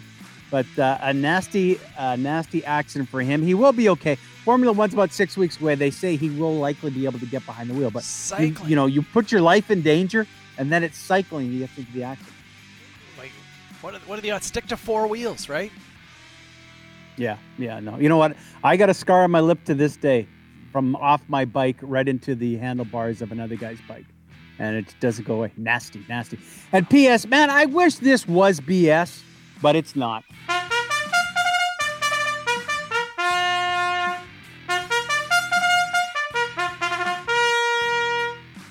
James, I told you the dog story yesterday, and all the dogs in our house, three of them are all rescue dogs. So I love my animals. A jockey in Australia banned for a year yesterday for kicking horses. This comes after being suspended, and there's video of this whipping a horse across the head after he lost the race. Chris McIver's 33. He's done. They found him. He was stomping on the hindquarters of the horse. listen, if the sport is done the right way, I understand the interest and the fun. But come on, that's how you make a living. That's how you treat the animal. Not a year, just get them out of the business completely. Well, just as long as they don't take them to the glue factory, right? Push them away. Push them away. None of that was BS, everybody. That's all PS on this Friday night. By the way, pair, uh, I still can't find Old Yeller on Disney Plus. Why do you want you put your kids through that? I feel like every kid has to. If I had to endure it, my dad had to endure it. I feel like it should be a you know teach kids. I mean, come on. What was the name of that great? Uh, was it Pacey? You used Pacey? to bring in the shop. Uh, yes, pa- yeah. Pacey was our dog. We had yes, to say goodbye. yeah. yes. Pacey was your dog. He passed away. The kids, the kids have lived it. Why are you going to show it to them on a screen? Hey, let's get around. This will be a cheery movie. It's a Disney movie, right? There's another Disney movie called Spirit. yeah, there was a Spirit Horse was a Disney movie when my daughter was younger, and she Yeah. never forgave us for showing it to her. Right? Oh yeah, gonna- Spirit for sure. I mean, it's not a Disney movie, but it's uh, Bryan Adams does that soundtrack on that. That was all Bryan Adams. But yes, not a not exactly a man. It's not an uplifting, inspirational. Uh, It's like a Canucks game. You don't feel good after it. yeah, it's a Canucks. You know what? It, what Canucks in a movie? Spirit, Titanic, um, Old Yeller. There you uh, go. Yeah, Shawshank Redemption. Um, Glory. Yeah. Braveheart. Um, yeah, moving on. Uh, five minutes to uh, 8 o'clock here on this Friday morning. James Cybulski, Perry Solkowski with you. Your Canucks commute is next. Vancouver's most beloved couple, Shorty, Cheech, weigh in with their thoughts next, right here on your home of the Canucks, Sportsnet 650. They're not coffee drinkers, but they still keep it right in the mornings. If you do make the change, what's your interim situation? Or do you have someone you're bringing in full time? The alternative became pretty clear in Pittsburgh pretty quickly. I don't know if I see it as clearly in Vancouver. The Canuck Commute on the starting lineup. It's your Canucks commute, uh, hour number three here on this Friday morning here on the starting lineup on your home of the Canucks, Sportsnet 650. It's an hour uh, presentation of our good friends over at Surrey Honda. Visit Nasir and the gang over at Surrey Honda, located at 152nd and Fraser Highway, where you'll find quality and community. Not a lot of quality, a very uh, united community uh, with respect to thank you jim trending last night on twitter here pair as uh, the canucks now fall for their sixth straight game and people screaming for you know heads to roll. Something's got to give here. You know a couple of points being made though on our dunbar lumber text line this morning perry. The sense that hey look you know is there a sense of urgency on the organization's part to have to fire, say, Jim Benning or fire Travis Green for that matter, if you don't have fans in the stands, right? I mean, that's one advantage that Yeah. right now, like, uh, so I, I- I did an interview on Calgary radio yesterday. They said, Is there one positive right now for the Canucks? I said, Well, Nils Hoglander, and probably the fact that they haven't been booed off the ice this year. But there's no fans to do that right now. Yeah, uh, Dave and Poco, and thank you everybody who's been chiming in on the text line, the Dunbar Lumber text line at 650, 650. And I think in a, in a case to what Elliot was just saying there in the clip we played coming in, you know, really, what is the fix doing to the product on the ice right now? Is it changing it? You're not really making any trades. And are you finding someone, now you're limiting your search to guys in Canada, or you're just putting someone with an interim base on there? Or do you let Jim just run it as he can? You're not expecting he's doing a lot. I don't think the trade deadline is going to show a bunch of activity. You're kind of running the course, seeing if the players can figure it out, and then you've got your assessment and and hopefully bring someone in as quickly as possible of the candidates, and then maybe some new candidates that show up in the next little bit. I I just find that's the right way. If I'm running the team, I'm living with what we have here for the next three months, and then making my decision. But it just seems every day we get on this radio station, and every day the people are saying, "Yeah, I'm tired of hearing we were better today too," because you look at the standings and it's going the wrong way. But I just wonder, and we know the Aquilinis, are they actually going to have the patience to see this team maybe, lose all four against Calgary or just win one and again see Markstrom play well and go, that's enough. I need to do something. I don't think they can remain patient and say, we're just going to let it ride out this year. We will just see if that is the situation. Uh, we will be joined momentarily by the guys who called the game and always have. We'll catch up for a while, have a little bit of a roundtable with John Shorthouse and John Garrett and get their take as to uh, what they felt of this team. And I, I, they've seen it before, and you have seen it before. A hockey team that plays hard and can't find results. Who do you pin it on? Our poll question is about that. Who who do you look for that should be leading the way? JT Miller's taking the, the brunt of the hit, but I got to ask you, did you not think Bo Horvat, Bo Horvat in August in Edmonton, Bo Horvat has said, jump on my shoulders. We're beating the St. Louis Blues. I'll lead the league in playoff scoring for a while as well. I can do everything. You don't think Bo needs to be a little more responsible? 38% in the faceoff circle yesterday. Yeah, okay. Yeah, that, that's not it. I think only one game in the last nine he's been above 50%. That's not Bo Horvat. And you know what really stinks? If you can't score, you're a big man. Just lay the body the odd time. Don't be easy to play against. And say what you will about official stat sheet, but the official stat sheet that came out yesterday, Bo Horvat didn't have a hit. Can't happen, man. Can't happen. Nils Hoglander's been the best forward on this team in the last three weeks, the most consistent, which is awesome. But it's also a little bit of an indictment. Like everybody else has got to be step up. You can't have a kid coming over from Sweden, surprisingly getting the opportunity, making the most of it. You know, when we talk to Shorty and Cheech, they love how relentless he is, like the little water bug out there. But that can't be your best player. We'll see if they bring it tomorrow night against a team that will likely be full of Jacob Markstrom making saves once again. Well, pair, I'm back, man. input I'm back, man. Oh, oh, you're back. Yeah. Yeah. Just I think this was Jim Benning's fault. it. It's Jim Benning's No, fault. listen. It's Benning's fault. Everybody trending now is thank you, C-Ball. Um, but the fact is, the fact is, and we talked about it earlier. You know, Bo's got to do it right now. And people texting, he's got hands of steel. That's okay. If you got hands of stone of steel right now, then guess what? Hit somebody. Do something. Forecheck. That's what they're supposed to be about. He's got to see, wear that C, and tell the guys to follow. Follow me. This is what I'm doing. Honestly, it looks like Hoagland is going. Hey guys, watch my shift. If you do like I'm doing, we'll be okay. And I don't know if that should be the case. John Shorthouse, John Garrett, the dynamic duo, joining us here on our Canucks commute here on this uh, Friday morning. Gentlemen, how are you guys? I'm good. I'm good. He's up.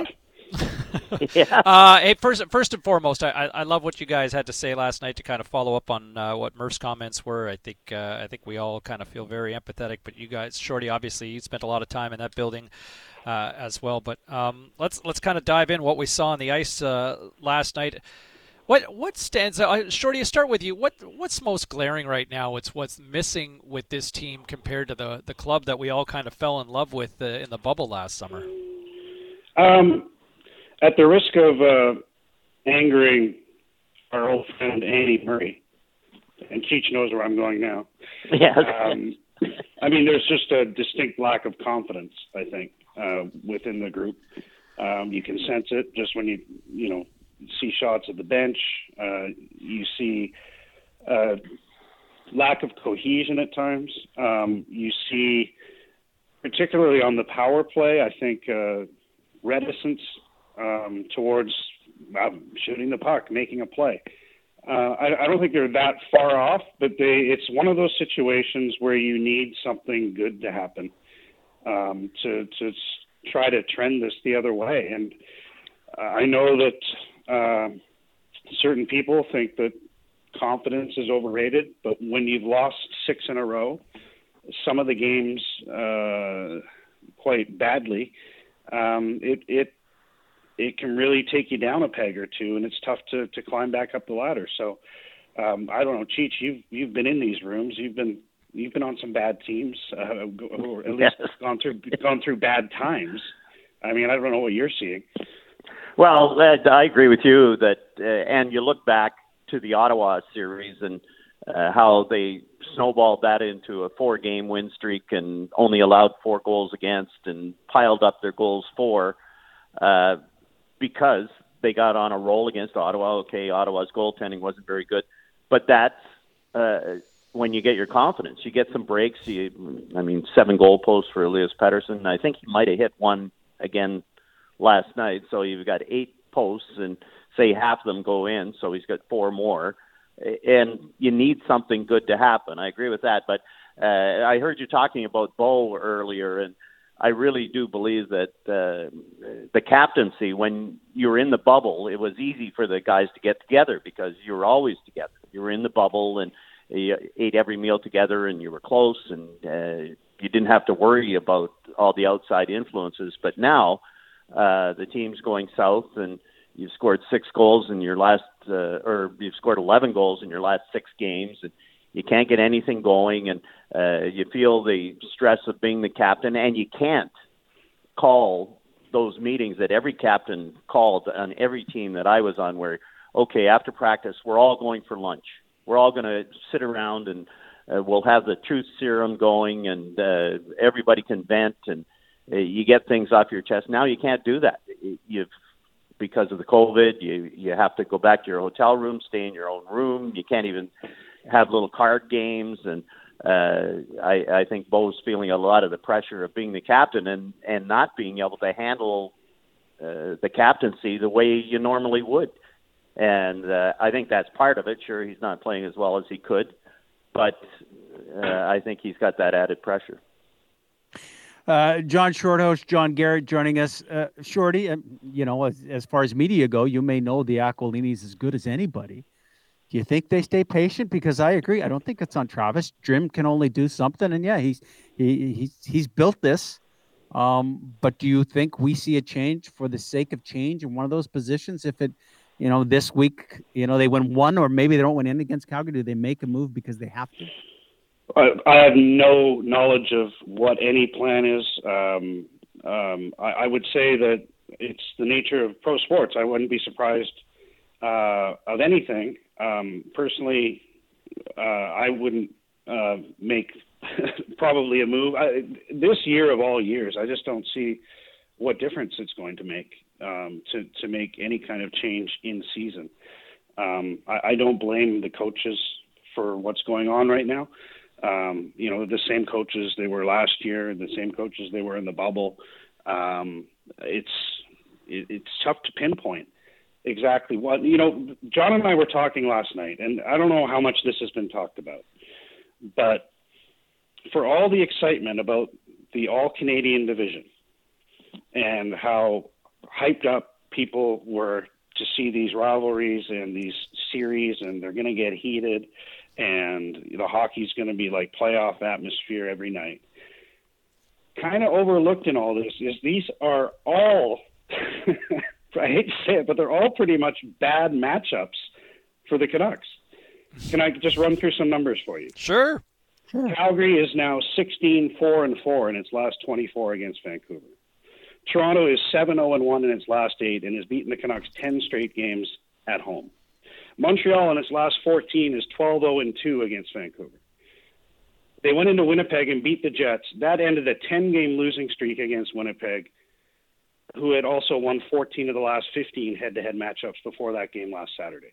The, the, these are just it doesn't mean you can't turn it around and these trends can't change. I mean, before Toronto went on its, its current run, uh, the Canucks had beaten the Leafs 11 in a row. These things are um, cyclical, but it's the cycle's in a bad spin right now.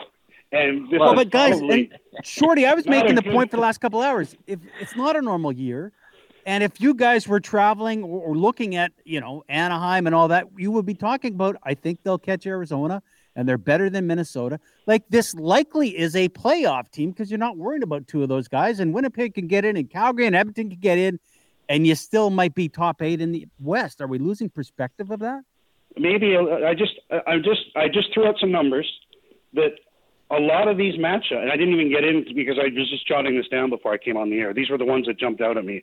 Uh, you know, I didn't even get into Edmonton or, or Ottawa, and I look look they lost to Ottawa. Remember the Bobby Ryan hat trick last year? You know, it's it's just not uh, favorable at this moment in time in terms of the NHL cycle. Shorty, you could have got into the goaltenders. The records: Carey Price against the Canucks, Yeah, Frederik right. Andersen against the Canucks, uh, uh, Connor Hellebuyck against the Canucks. It- Jacob like you say, yeah, Jacob Markstrom. It, it's just unbelievable. And Shorty was talking about the matchups between how about the goaltender Carey Price nine sixty or was it Jacob Markstrom nine sixty eight save percentage? It's just and you're playing the same guy uh, who is just bulging with confidence four nights in a row. I mean, it's just it's just glaring to see a team that just looks so overwhelmed out there right now from a personnel standpoint. And you know, I, I think it's the market doesn't seem to be in a position to want to accept it, but it wasn't inconceivable that a young core could take a step backwards. I mean, you, you look at recent history in the last 10 years. I mean, the Avs took a step back when they kind of first broke through with Nate MacKinnon. The Oilers, with the best player in the in the world, uh, they took a step back after getting what a game within reaching the conference final. I mean, even look at Tampa Bay with all the embarrassment of riches that they had with Hedman and Stamkos. It took them a decade to finally to win, and you know, even getting to the Stanley Cup, they missed the playoffs the following year. Uh, you know, going back to twenty what 15, I think it was. Like young teams or young cores do take steps back. It just feels like this market was just in no position after going through a very lengthy rebuild to say, "Hey, a re- you know, a step back might be okay." But I think it's the effort though that seems to be the toughest part, guys. Like it just doesn't seem to be there on the ice. I think Well, it's I been think better. The that- last, the last two games, it's been better. Um, Yeah, yeah, I- much better, and I agree. And it's a fragile team. Uh, I mean, they play great for two periods, and then they come out in the start of the third period. Toronto has one good shift to set the tone, and then they get a face-off goal, and it folds up. And last night, the Gaudreau goal, and you could see and how there was still what 12 minutes left when Gaudreau scored. Oh, more than that, and uh, it, it just uh, you could just see that it's a very fragile team. And I agree with Shorty that this season, what's the point now? Uh, changing the GM or changing the coach, if that's the decision that's going to be made, why wouldn't you wait till the end of the year? Uh, because it's not going to make that much difference. to uh, your point uh, about taking a step back, James, um, sometimes I think a step back is the result of your own expectations. And I say that in the sense of I remember going back a number of years and being at training camp in Victoria and having Alain Vigneault tell me he was worried about his team um, because they'd had a, a good season the year before. I, they won a round in the playoffs. They were bounced in the second round, but they really seemed to be on the rise. And he said, I'm worried about them. And I said, Well, why are you worried about them? He said, Because they had a good run. They know they're knocking on the door, and they keep telling themselves that the only thing, the only place they can prove themselves right now is in the playoffs. And they want to take that next step in the playoffs. And he said, I think they've kind of lost sight of the fact that first you need to make the playoffs. and um, and, and lo and behold, that team that year, which eventually, remember, they used to always have horrible starts under Vino, and then they turn it on to be the best team in the league for the last three months. Uh, they got off to a real rocky start that year, uh, as he kind of predicted. Um, and I don't know if that's a bit of the case here. I know there's been a lot of personnel change, and there have been some strong um, leaders and uh, uh, character people leave the dressing room. I think that's played a part. But they had so much success in the bubble. They went to Game Seven against Vegas to go to the conference final, and I don't know, but maybe there's possibly a little bit of that. That well, the only thing we can prove now is in the playoffs, and losing sight of the fact that first you need to go through the grind to get to the playoffs.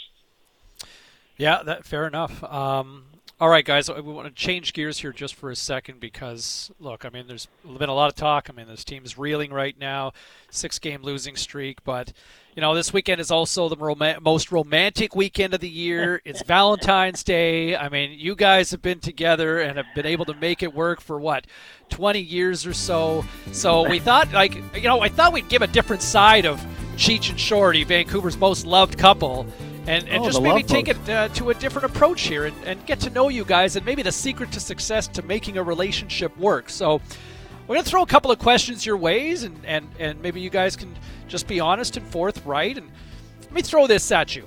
If, if you guys had to take on the roles of John Candy and Martin Short, uh, you know, and Steve Martin in a remake of Planes, Trains, and Automobiles, who would be who? Shorty? I think I'd be Steve Martin. yeah, naturally, naturally. yeah, well, you got to go with John Candy. I, I, just such a big John Candy fan. Where's your hand? Yeah, yeah. Okay, Cheech, you guys go to a restaurant and the waiter looks at you and says, uh, you know, what would you like to eat? And you say, uh, I'll order for the both both of us. What are you ordering for Shorty? What's his meal? Oh, yeah, that's easy. We ha- start with uh, nachos with just cheese, extra cheese, and then we have. Uh, hopefully, we'll be at Shake Shack and we'll have Shake Shack burgers. Yeah, he Just knows done right, right?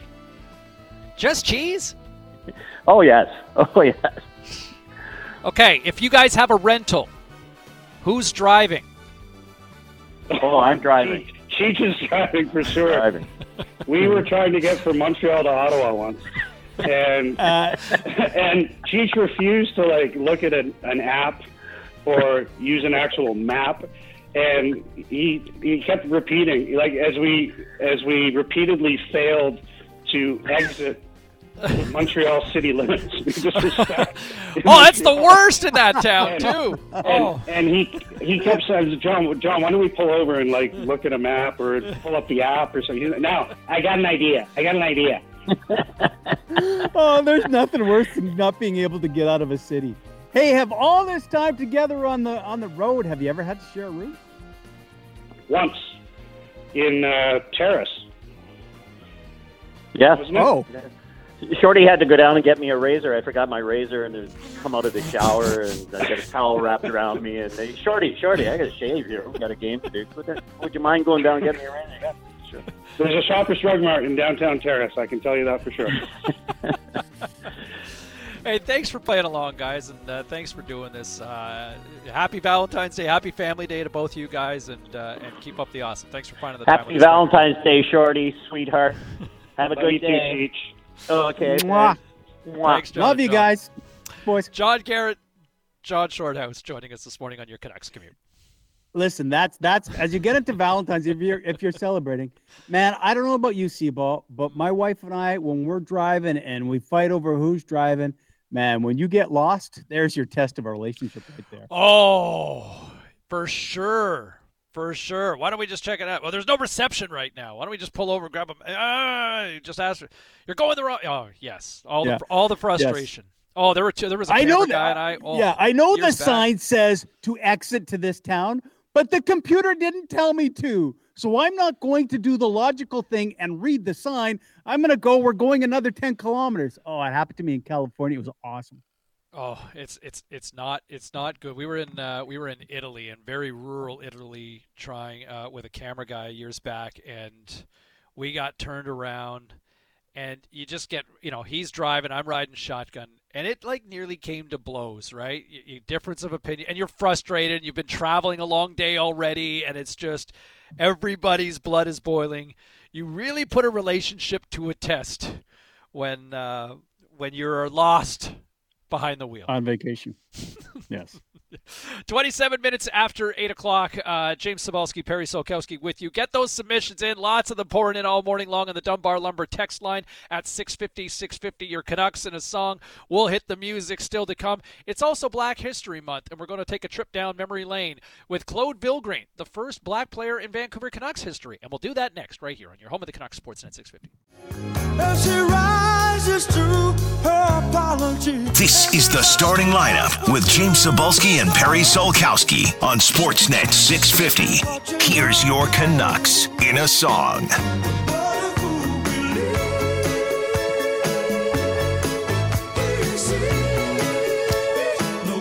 The Doobie Brothers like getting it. a shout out this I like morning. it, man. Yeah, That's One a of four distinct voice, eh? Michael McDonald's just got that distinct.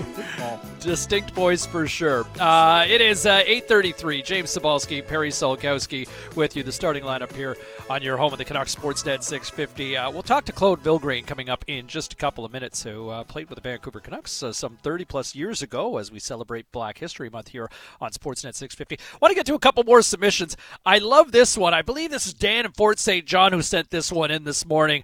It's Adam Sandler's old "Ode to My Car. It's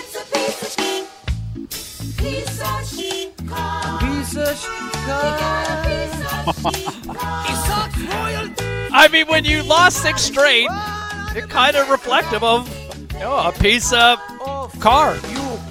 There's been a lot of really good submissions. If, if you're new to us, we always try and recap the game in the form of a song. And James, a lot of people have done it for a long time, thinking outside the box. That may be the best one. Great job, Dan. This one, uh, blew my mind when this one came in this morning.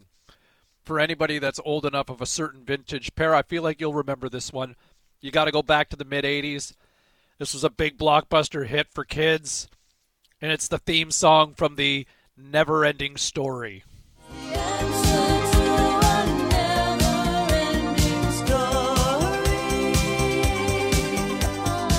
I mean, just some classic 80s schlock that is a clearly a never-ending story because it's been six straight losses and counting for the Vancouver Canucks. Uh, great title, man. That's not on my playlist. I, I've never heard that. I mean, unless it went long, I, I've never heard that. I missed that one. Man, it's a, that But- giant fluffy. I don't know if it was like part dog, part dragon, but this kind of feathered giant thing that the kid was riding on. You know, if you're in the car this morning, you remember that crazy crap from somebody was on an acid trip when they wrote that movie, whatever, how many 35 years ago. Hey, and uh, we're not. I don't think we have time. We're going to get to Claude shortly, but shout out to you, Jimmy in Maple Ridge, who just texted us and said "smelly cat" from Phoebe and Friends. you may have nailed it with that. that is outstanding. Uh, we'll try to get to a few more of these, but look, eh, you know, having a laugh at the at the expense of a team that has lost six straight. But you know, the one danger here, pair, and, and I could hear this on the post game show last night here on Sportsnet 650 with Satiar Shah and Andrew Walker.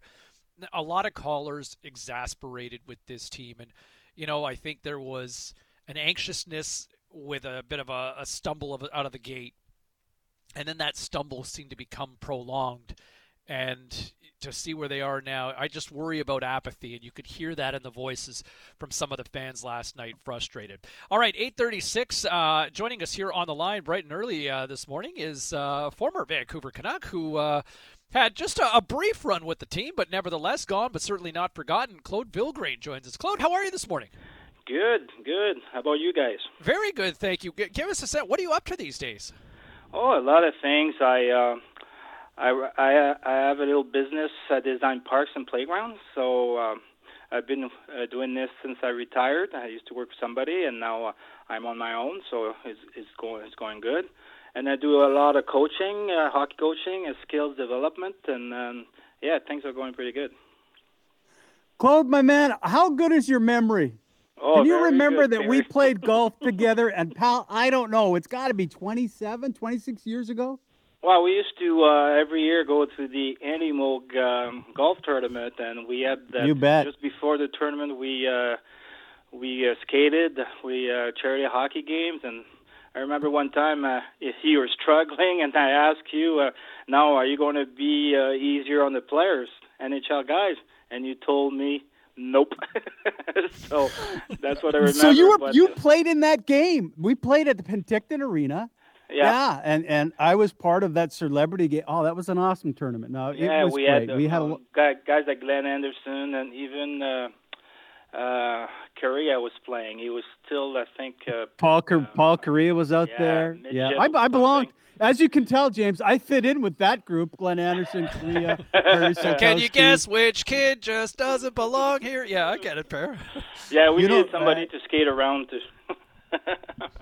It was great. Listen, we wanted to bring you on and talk, and here's where I, I think it's good when we talk about the Canucks and we're talking about Jalen Chatfield breaking in and Justin Bailey got hurt, and and you know we were talking out there. Well, you don't even think they're just Vancouver Canuck hockey players, and then you go, well, no, they're they're, they're African American. As as we celebrate this month, you tell me, and I and I wanted to ask you this question. If people don't know, you played for the Canucks, you played in New Jersey, but you also were with our national team, which would have traveled over to Europe.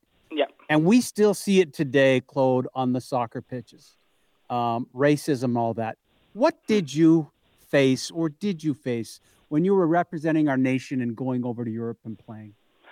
Well, um, you know, like uh, with the national team, uh, we would go to different countries, either uh, in the Eastern Bloc, you know, or Poland, Czechoslovakia, Russia, we traveled the world pretty good, and you know, we would go to an airport, and we always had to wait at custom.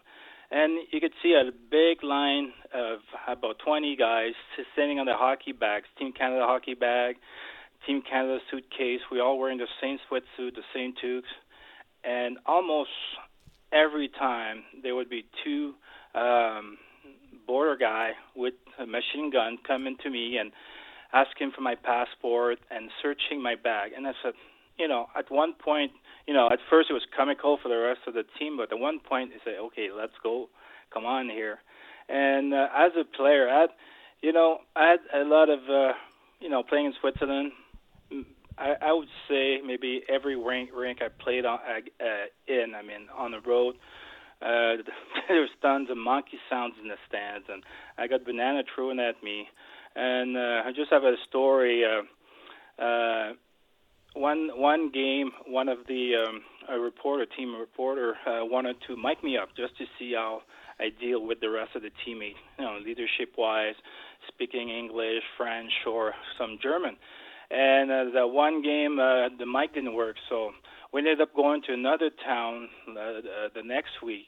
And he came in the dressing room after warm up, and he wanted to uh, put the mics on. And I I thought, hmm, this is not the place to do that uh, thing. But I said, oh, okay, it's been a while, so maybe people forgot about me. I stepped on the ice and I looked across. There was like a blow up banana from blue line to blue line with my name on it. Anyway, all game long, the monkey sound, the the, the players saying all kind of stuff to me uh, in German. I didn't understand half of it, but the only thing I understood was chimpanzees. And anyway, the next Jeez. morning I woke up and uh, I got about 21 text messages telling me to go buy a newspaper.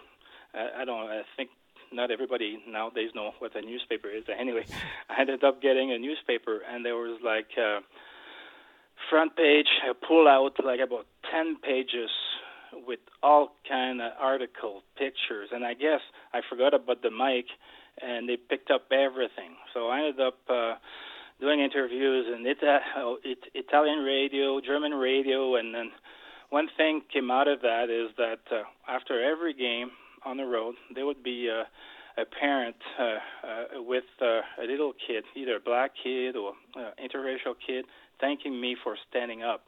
And um, one of my uh, my line mates, one of my good friends. Uh, he he told me he, he's black, and he told me you're the first one that uh, stood up for us because uh, since novice he had it hard. So uh, yeah, so you know, one of the Wow. reason I didn't never let that affect me is because uh, my first game in the in, first game in um, in the Q Quebec League, I was 17, and I was a uh, surprised that I made the team.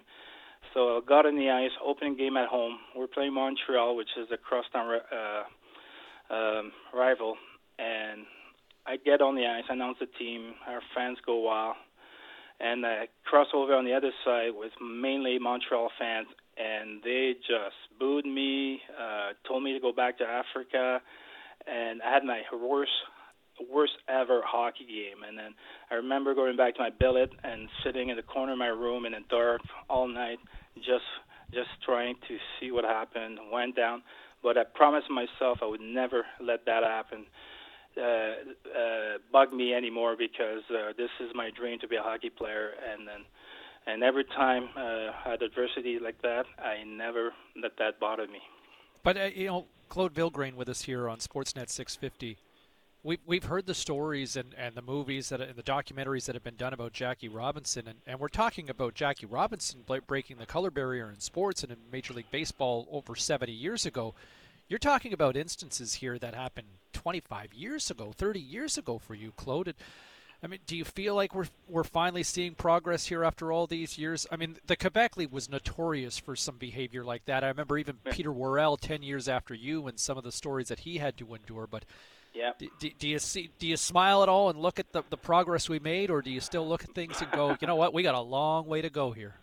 Uh, it's obviously it's much better when I see some of the guys like PK or some of the guys that are captain, assistant captain, and uh, the funny thing before this um, um, Black Lives Matter and all this issue with the Lou and everything, I thought uh, the players uh, were okay. You know, like I said, they were leaders of their team and they were playing, making good money.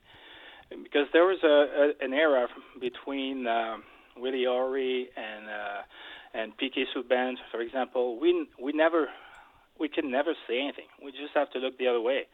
And every time I would go to a new team, I would have to announce myself like a good guy, a one of the boys, and and and if I would put my foot down, uh, and that would backfire on me. So, uh, to tell you the truth, I thought things were going better, but uh, I'm listening to people. Uh, I talk to a lot of people.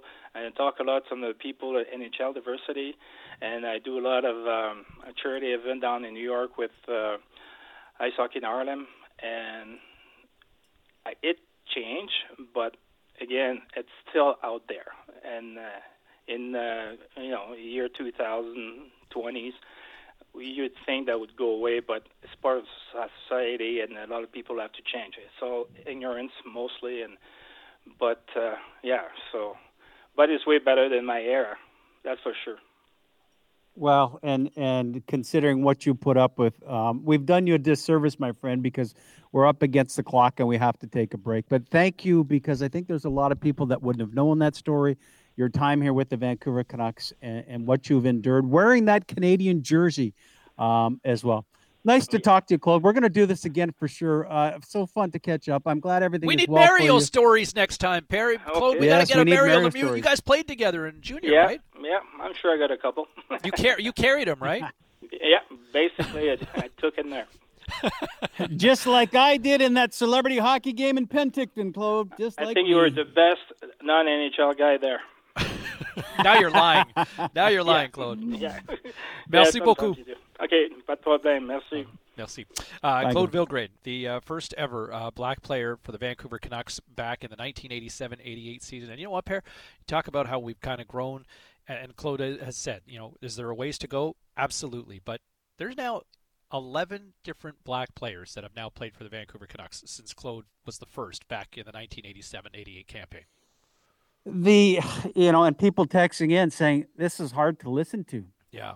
You know what it was like honestly. I I don't even think uh, the one thing I remember playing about Claude, and I forgot playing in that game, which is great. But we did play a round of golf together, and, and my girlfriend now wife was with Claude, and I, I I hope his wife at the time. He's just such a nice guy, right? We had so many laughs. Uh, but you don't think he's just a hockey player. But some of those stories over in Europe, unbelievable. He's the only guy there to deal with and put a mic on him. You know, you want about trailblazers and guys who just played for the love of the game and putting up with so much. Uh, you, we need to hear those stories, right? We need to hear those stories, and, and I think we are better in that though, sense. man. No one has ever talked about anything about Jalen Chatfield and Justin Bailey. Good, good, good energy. I like that guy, but there's still a long ways to go. Hundred percent, but uh, man, powerful story that uh, that Claude shared here on this uh, Friday morning. All right, some final thoughts before we turn things over to the Scott Rintoul show. By the way, Scotty will have Jacob Markstrom. Remember that guy? Yeah, he's coming up at ten thirty this morning on the Scott Rintoul show, right here on your home of the Canucks Sportsnet six fifty. I've never caught a glimpse. This is the starting lineup with James Cybulski and Perry Solkowski on Sportsnet 650. Here's your Canucks in a song. Changes. Turn and face the strain. Changes. Little David Bowie changes. That's what one listener is submitting in their Canucks in a song. James Cybulski, Perry Solkowski.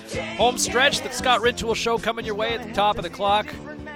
Uh, how about this with on the Judge Dumbar? Jacob, with Judge uh, Jacob at 10:30 for Scotty. Jacob Markstrom at 10:30 for Scotty. Uh, a reminder that uh, this hour is a presentation of uh, Surrey Honda. Visit Nasir and the gang over at Surrey Honda, located at 152nd and Fraser Highway. Surrey Honda, where you'll find quality and community.